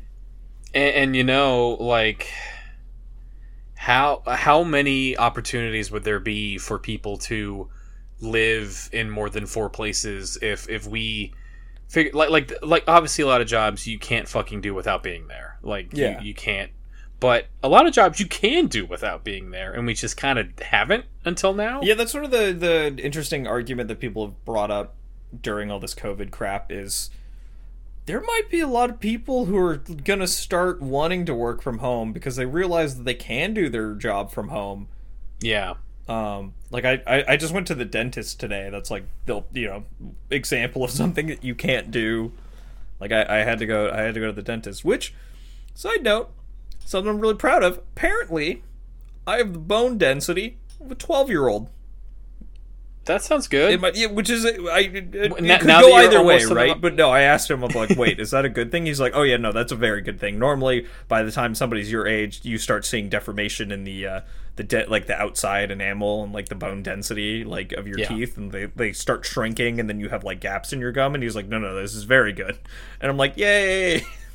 shout outs to brian's dental I habit apparently have, well, other other than my gums, my gums always bleed and are terrible, but my my actual teeth are very good. So Yeah, no, I mean, the, the, honestly, like, like dental work is one of those pitfalls that uh, it seems like almost everyone falls into it, and I haven't yet, and I'm terrified.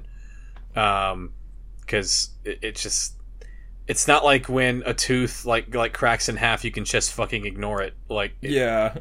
um, it, it, I, I'm super excited to go down that road. Um, Yeah, that um god, that's like one of my phobias. Uh, so you do you remember the movie Inception?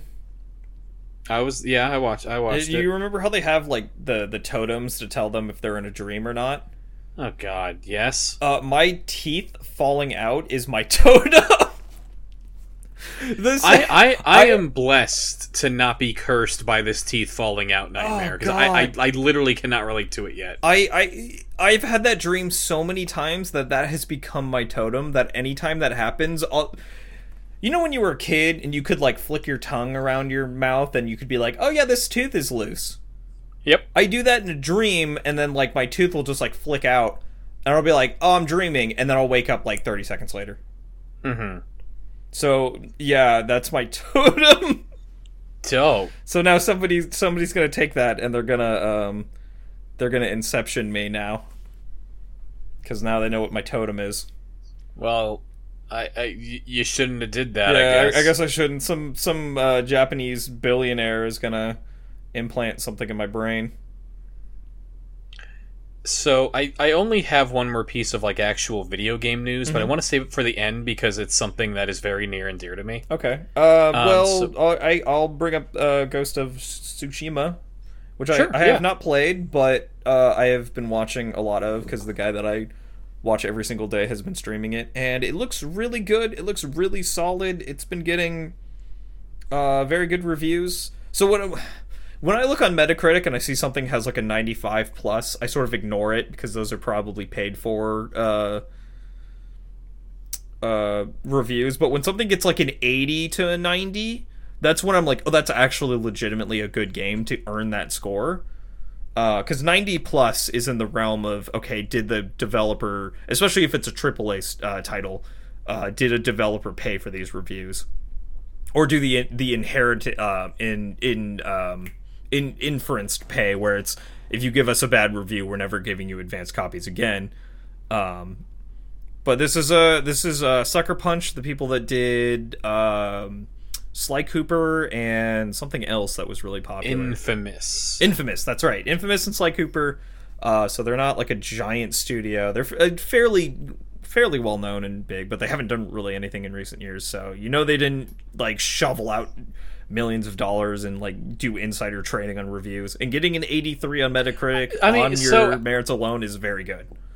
It is very good. Like, do you have a case where you know that that's happened with this, like, like buying of reviews? So it's it, it, it it's not like because there's no evidence of it, obviously, right? And it's not like physical. I don't believe there's physical money moving around, um, but it's inferred that giving good reviews uh, will more likely get you advanced copies from that producer and developer later on. Because if you I mean, give just- if you give a shitty review, when somebody's putting out their games, you can potentially say just like, "Oh, this person gave us a really shitty review on our last game. We're not gonna send one to them."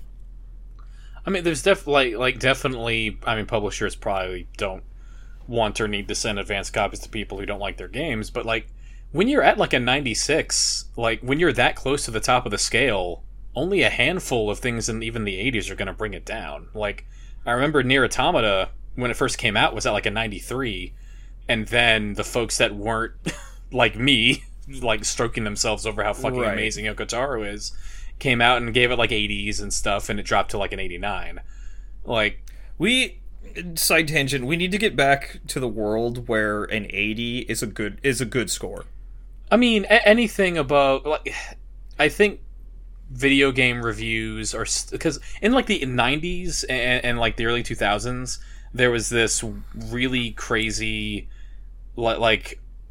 Like they were like full review systems that were like like designed to be like perfectly granular, objective measurements. Uh, yeah, I guess that's of the other ranking every single video game that's ever been made. the the And one to ten that's so score not is so arbitrary. it's so not useful like like and it always gets roped to the head of like because when like most people who have gone through school like it anything from a 7 to a 10 is acceptable if you fall like a 6 you're failing everything else basically doesn't happen like yeah. Like every review scores between a 6 and a 10 and 6 to 7 is trash 7 to 8 is okay if you like the if you like the genre 8 to 9 is kind of like you said like probably like really solid effort and then 9 to 10 is like the realm of like prestige games and Nintendo and Yeah.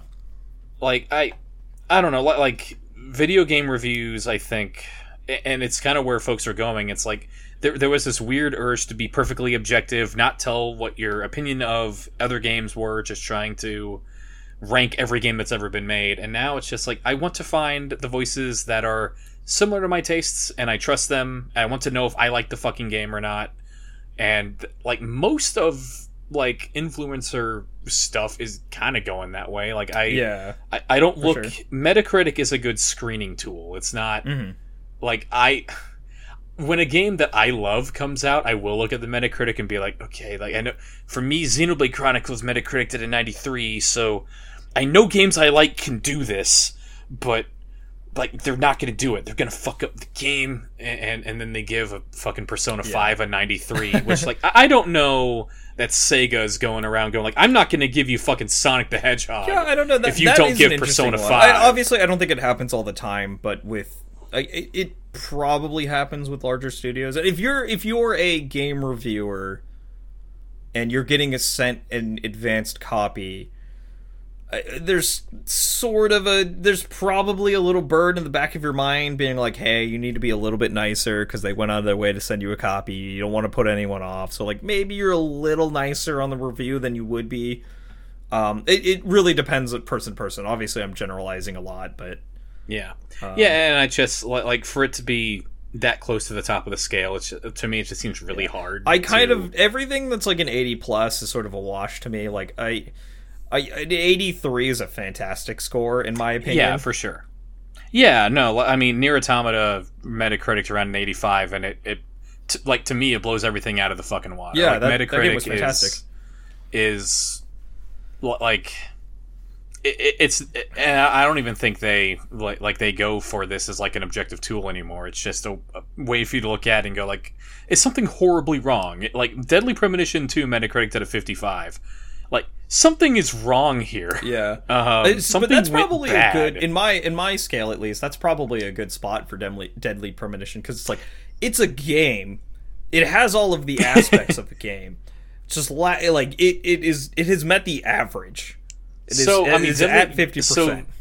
the the first game was at 67 which to me like that is almost exactly where like average lived at least back in like the 2000s because Yeah. like 7 felt like average it was like if you were a 7 you are like pulling your weight you're you're It- right where the rest of the industry. Is. It's an industry is. enjoyable game, but it hasn't like gotten And- above the like anything else in the industry. yeah it's just sort of and, average. and like and like deadly premonition 1 was right below that which i mean fair like i can I was there for the nonsense. If you're not there for the nonsense, that game is just bad. So you give it a bad score. That's fine. Deadly Premonition 2 is that, but worse, and the frame rate. Like, Yeah. um, so it deserves what it got.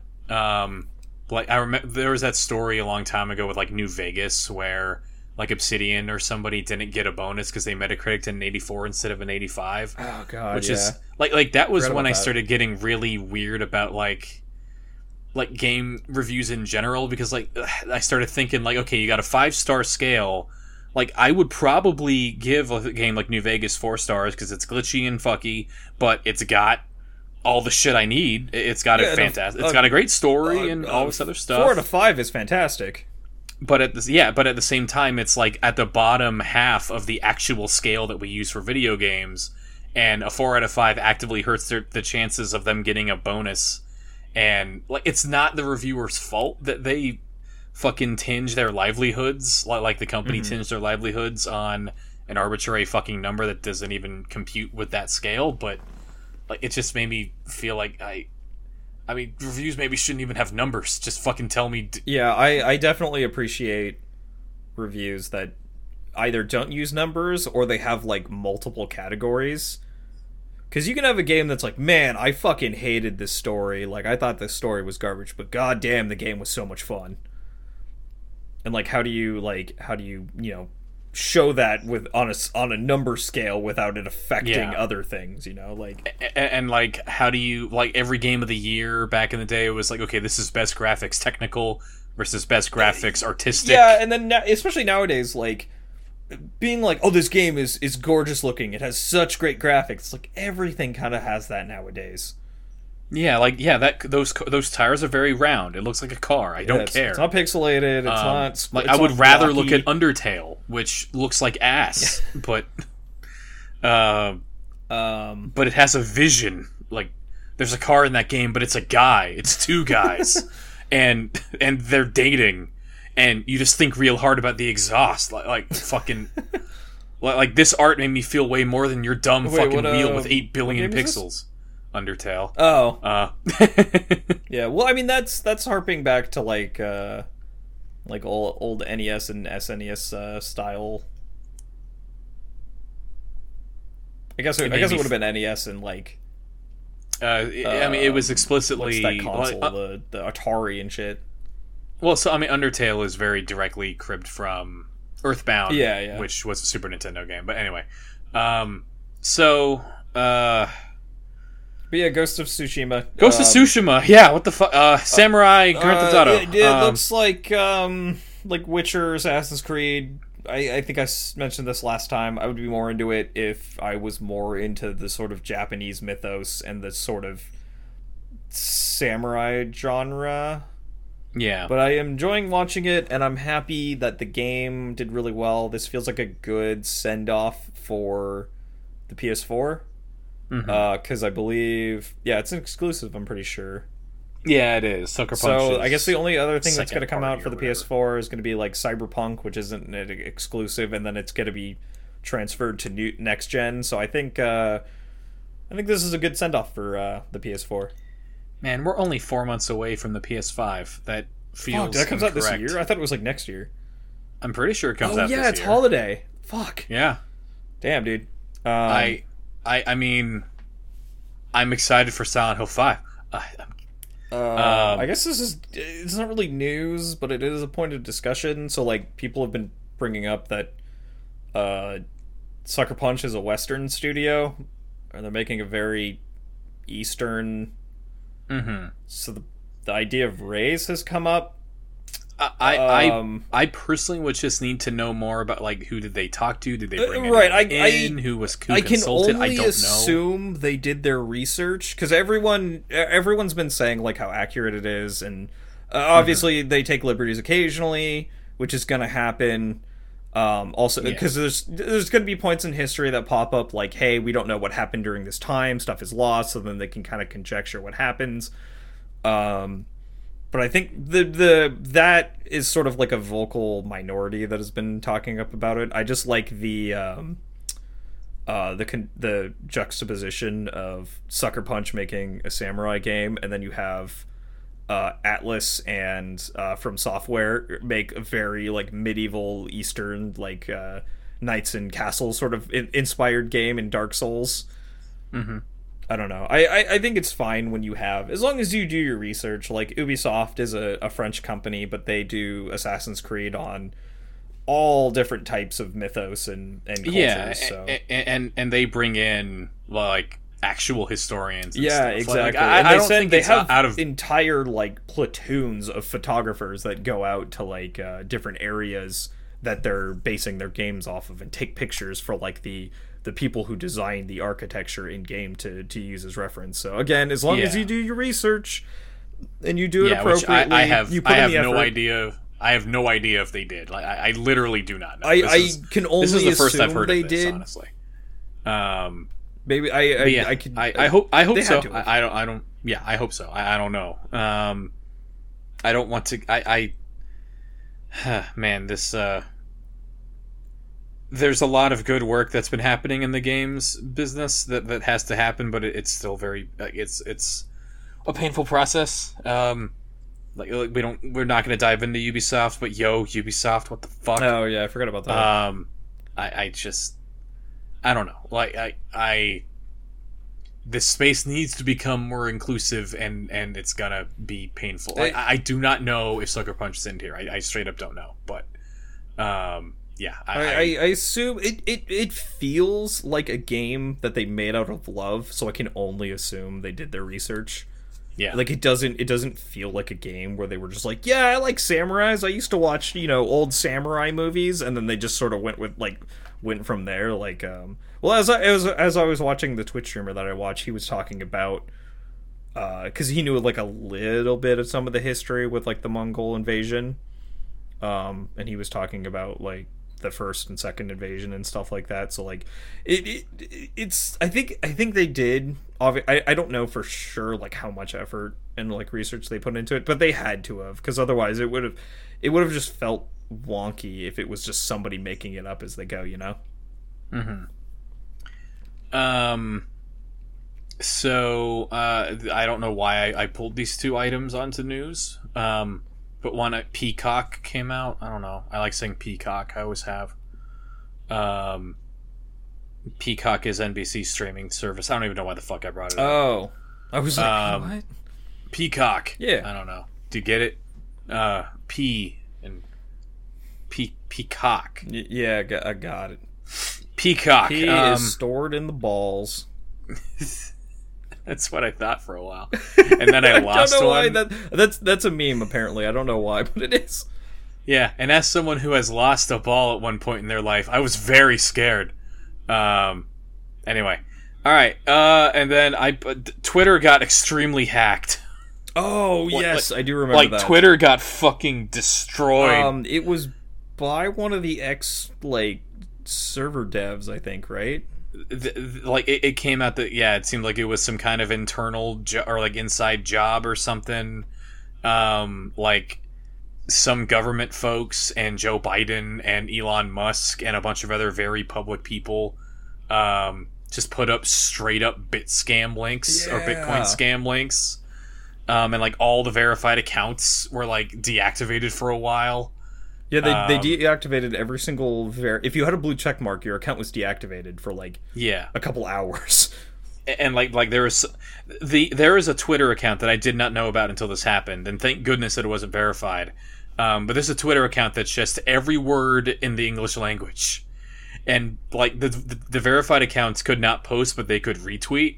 So like people were like retweeting selectively like Morse code individual words from this dictionary account. um, and like it, it was it was a weird time. Like people were re- retweeting random shit from the past that was like vaguely it, like kind of relevant to what was happening now, Uh-huh. just to try to like blink if you're in danger kind of situation. Yeah, yeah it Um, was. I remember hearing about it. It was a wild time.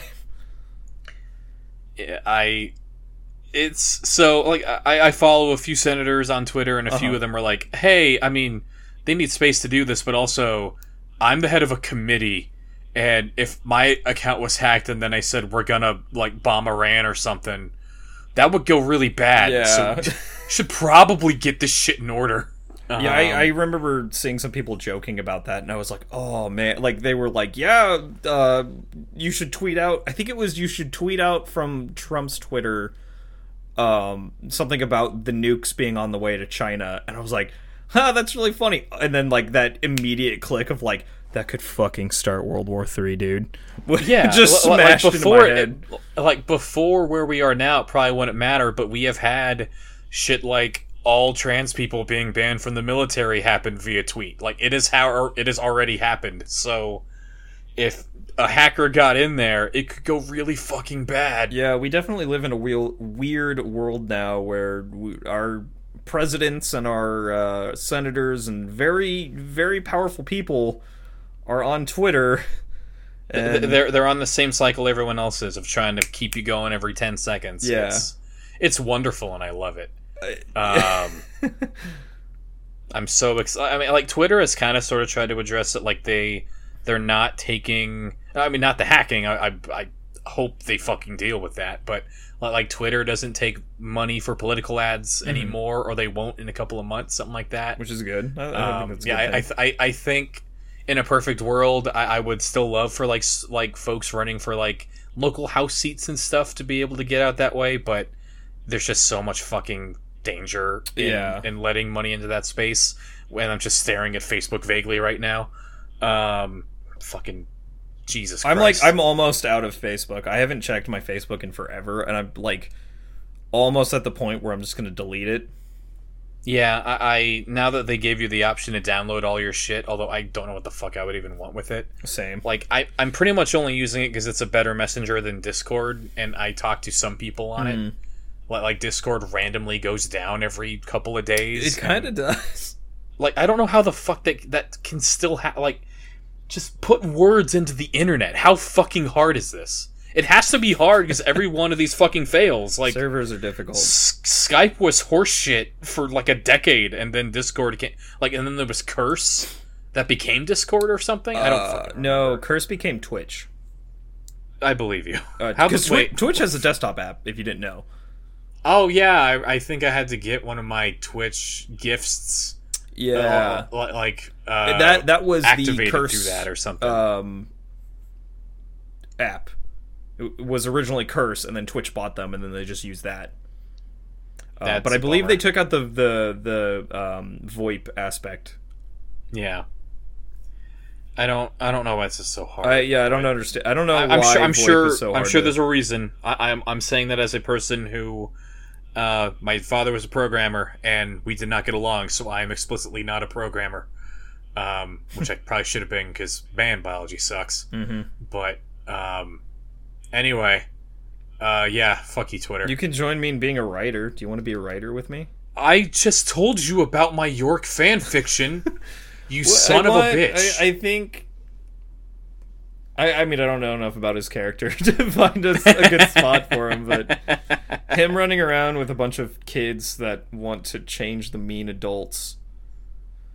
Man, I don't know. I, I'm I'm excited to to figure out how to make that work. so, um, I have one more piece of news Sure. that I, I want to talk about last. Do you have anything else you want to talk about uh, before we no, I think that's everything from my end. Cool. So, in like 2003 or so, there was a game that came out. It was it was funny we were talking about them because Atlus put this out. Um, so they put out a game that when it when it first came out, I was going to buy it, but my parents, I don't remember which one. I'm assuming it was my mom. Uh, looked at the reviews, and there was a review that said it is the Grand Theft Auto of Japanese RPGs. And which one? That is nonsense. That means fucking nothing. Yeah, Um, but two, like we saw that, and GTA was a game that was banned in my house because it was a murder simulator. it was and- also banned in mine. um, so like I, I was not allowed to play that or this game, and eventually I was able allowed to play Persona Three, which is in the same series as this game, but it's a game called Shin Megami Tensei Three Nocturne. Um, so Shin Megami Tensei is kind of the parent series to Persona.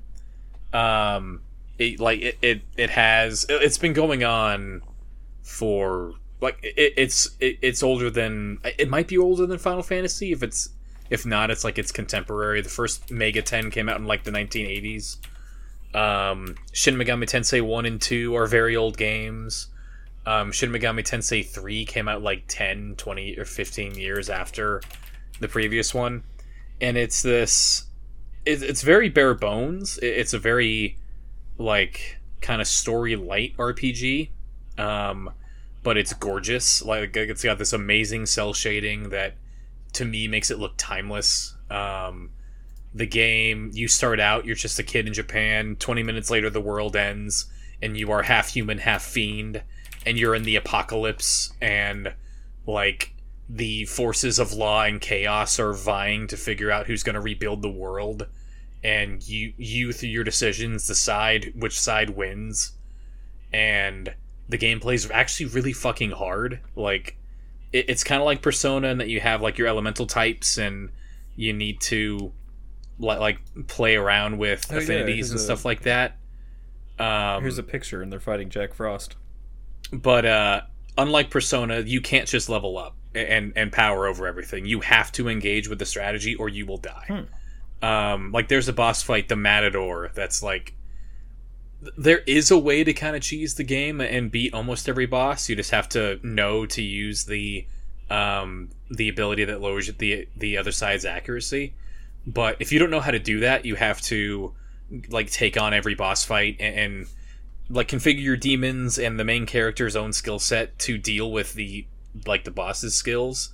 And Matador will just fucking stomp you if you don't do that. Um, and he's like two hours into the game. Like it's it's a really savage game that's really in your face, but super rewarding and interesting and mysterious. And um, it has an ending in it that's only in like the second edition that came out later. Um, but it has an ending where you take all of the demons and um, like you kill Satan and, and become like Lord of the Demons, and then go marching onto heaven. And it's it's the true demon ending. It's like the coolest I've ever felt finishing a JRPG ever. It's fucking awesome. And that game that ending never gets followed up on. Um so like it, I th- I don't think this is actually happening, but um to me the true demon ending might have a continuation in the game that was finally fucking mentioned again after it was announced 3 years ago. Uh, Nintendo showed footage of Shin Megami Tensei 5 this week. Um, which was announced for the Switch like 3 fucking years ago and just never came up again. Um, and like in this so in in Nocturne, you wake up and the world ends and demons take over. It's and like you're half demon. It kind of looks like you're going to come in and be half angel and you're going to be on the side of like God of Yahweh. And in Shin Megami Tensei, that's really bad for you. Like Yahweh's a bad dude. Um, so uh, there's that, and then also Shin Megami Tensei Nocturne is getting an HD re-release on the Switch, which I never thought that shit would happen. um, like, I'm a little weirded out because they're adding voice acting, and part of the reason why that game felt so mysterious and weird was the cutscene direction is so odd and mesmerizing, but there's also no one talking at you. Um, it uh, it's a game that I've really wanted to play and like stream for a long time, but it's also a JRPG and it takes a billion fucking hours, so it's hard to keep efficiency going. Um, but uh, Shin Megami Tensei 4 did happen, but it's it's a 3DS game that looks like a Super Nintendo game, and it was not for me. Um, so I hope the the closer they get to Nocturne, the more I'm gonna love Five. And I, it, it was like so Nintendo announced like a mini direct. It was like, hey, we're gonna do a mini direct with some third party partners, fucking whatever. And they showed like Rogue Shooter or whatever that a battle royale thing or something from some third party I'd never heard Of of course. and then they just like, "Hey, Atlus is here with Shin Megami Tensei Five. Fuck you." It's like, "Oh, oh, Oh, okay, oh. shit." Um, and like it boots up, and Satan is gonna like stab you, like actual Shin Megami Tensei Satan is like in front of the main character and he's like gonna stab him and then a light comes from the heavens and like the avatar of god shows up and it's like all right no you're on my team now and and then they also announced that it's going to be a simultaneous release worldwide Oh, cool. which not even fucking persona got that like yeah. Persona 5, both releases came out like eight months later in the US, so. Or in North America. So, I don't know. I'm really excited um, to play it for like five hours and then just fall And then, off. yeah, because, forget about it. Yeah, I, you and me both seem to have the same uh, habit with video games where we play it for a few hours and we're just like something in our brain just says we're done. Yep. I, I, I have shit to do. I have other shit Yeah. to do. I, I- I'm an adult. I, I need to. I don't even have important shit to do. Uh, yeah, just- I'm barely an adult. I, I have no responsibilities, I- especially like, now. like, like, like by that, it's just like my like literally like a physical mature adult. That's like if I do the same thing more than five hours, something's gonna break. I don't know Yeah. what. Uh, Maybe it's just- just yeah, it's that like habit of like I there should be something better that I should be doing. I need to go do that, and then you get Yeah. up and you don't do anything. Yeah, but but even then, at least you tried. Yeah. I don't know.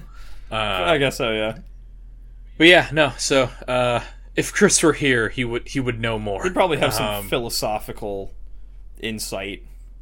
like Shin Megami Tensei is like the one, the one series that's or the one JRPG series that like it- it's never super character heavy, but there are kind of heavy like law versus order themes to or, or uh, Mm-hmm. Well, it's law Satan, versus it's chaos. Satan and. God. So Um, but- well, it's Satan and God, but also you can just go a third route and just say fuck both of you, Mm-hmm. and that's cool. um, it's I don't know. I hope I hope I hope it's good because um, some other shit that Atlus has been doing lately. It's like what what are you doing? what what what? That that third edition of Catherine really bummed me out. Oh my god, yeah, I saw that. and I was like, what?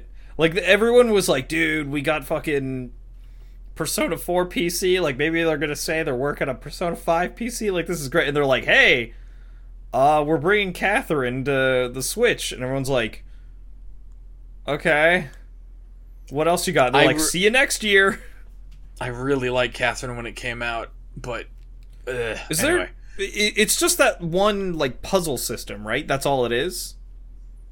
like the gameplay of Catherine? Yeah. So there's that, and then there's the virtual. There is like a visual novel thing. Right. Well, yeah. There's the visual novel like story of the dude and the choices that you make with like his Yeah. his girlfriend and ex and like the new girl, and then but like Mm-hmm. the gameplay is just that sort of like climbing box puzzle. Yeah. Okay. No, that's it. Um, yeah. No, there's just there's a third Catherine, and it goes bad.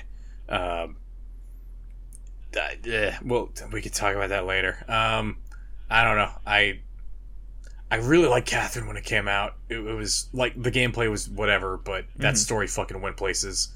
Like, apparently, if you if you're in a love triangle, a perfectly valid option is just to either fly into space or enslave one of your girlfriend's demon father. Um, I- we've all been there.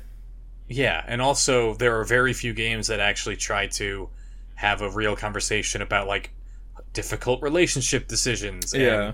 Catherine really tried to do that, and I really I like it didn't land all the time, but at least it, like they made an earnest attempt at it when they first made that game, and I really appreciated it. Yeah, that's cool. I don't know. Um, okay, so if uh, if that's it for news and stuff, Yeah. um, so you and I are going to take a break, and then we'll we'll do a deep dive. Uh, that's not going to go up with this one. We're kind of storing them for a bit, but w- give them a taste of, of what we're going to be talking about. Well, we were talking a lot about Atlus, um, and I've talked about D- uh, Dark Souls earlier, so I'm going to be talking a bit about Demon's Souls because we're getting a HD remaster uh, re-release of the game. Because, man, I remember I remember when like, God, even just like recently, like people had no idea that there was a predecessor to Dark Souls. yeah, Uh, and then uh, most of the people that I talk to just don't give a fuck for some reason. Like they're like, yeah, I really like Dark Souls. And I'm like, oh, have you ever played Demon's Souls? And they're like, yeah, fuck that game. I'm like, yeah, you've never played it though. Why? What? It's really good. You should play it. Like it's the predecessor to Dark Souls. It is what spawned this whole series. It spawned basically a genre of game. Like, I don't know, I'm pretty sure King's Field is the predecessor to Dark Souls. uh, fair enough. but yeah, I mean, we we basically have we literally compare games to it. We're like, it's the Dark Souls of first person shooters. Like, Yeah. uh, but yeah, we're gonna be talking about that.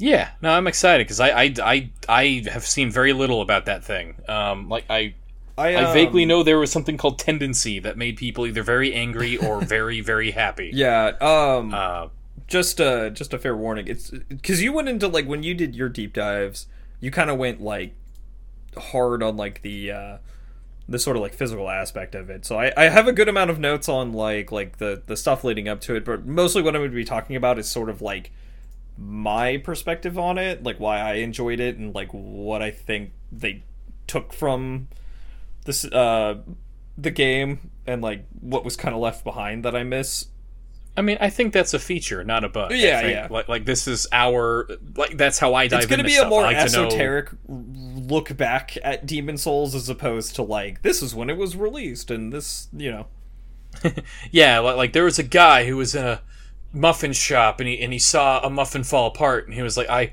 I, wow, that fell apart in a way that I could understand and and and, and, like predict. And what, what if what if muffins were enemies and they always broke down that way and you had to navigate around the muffins? Oh, oh, I'm oh. a genius. okay Yoko Taro you can you can stop I'm a genius. anyway, yeah, Demon's Souls at some point. Look forward to it. yeah Yeah, don't touch your faces. wash your hands Uh, no. Don't tell wait, me what yes. to do. it's a free country. I don't have to wear a mask. Wear your fucking mask. Uh, God damn it, wear a mask. The Name Pending podcast and or ABCD podcast and or whatever the hell we decided to call this is brought to you by three nerds with nothing better to do on a Tuesday. You can find the other half of this episode wherever we uploaded this one. You can also find more of Brian at www.twitch.tv slash madlarkin6, that's M-A-D-L-A-R-K-I-N 6, and more of Davey at www.twitch.tv slash factory underscore Davey. Chris doesn't do any of this. Yet. Links to all of those in the description of this episode. Finally, credit for the song you're listening to, Name of BitQuest, goes to Incompetech and Kevin MacLeod, licensed under Creative Commons by Attribution 3.0. You can find this track and much more at Incompetech.com, that's I N C O M P E T E C H.com, and a link to the reference license can be found in the description. Thanks for listening.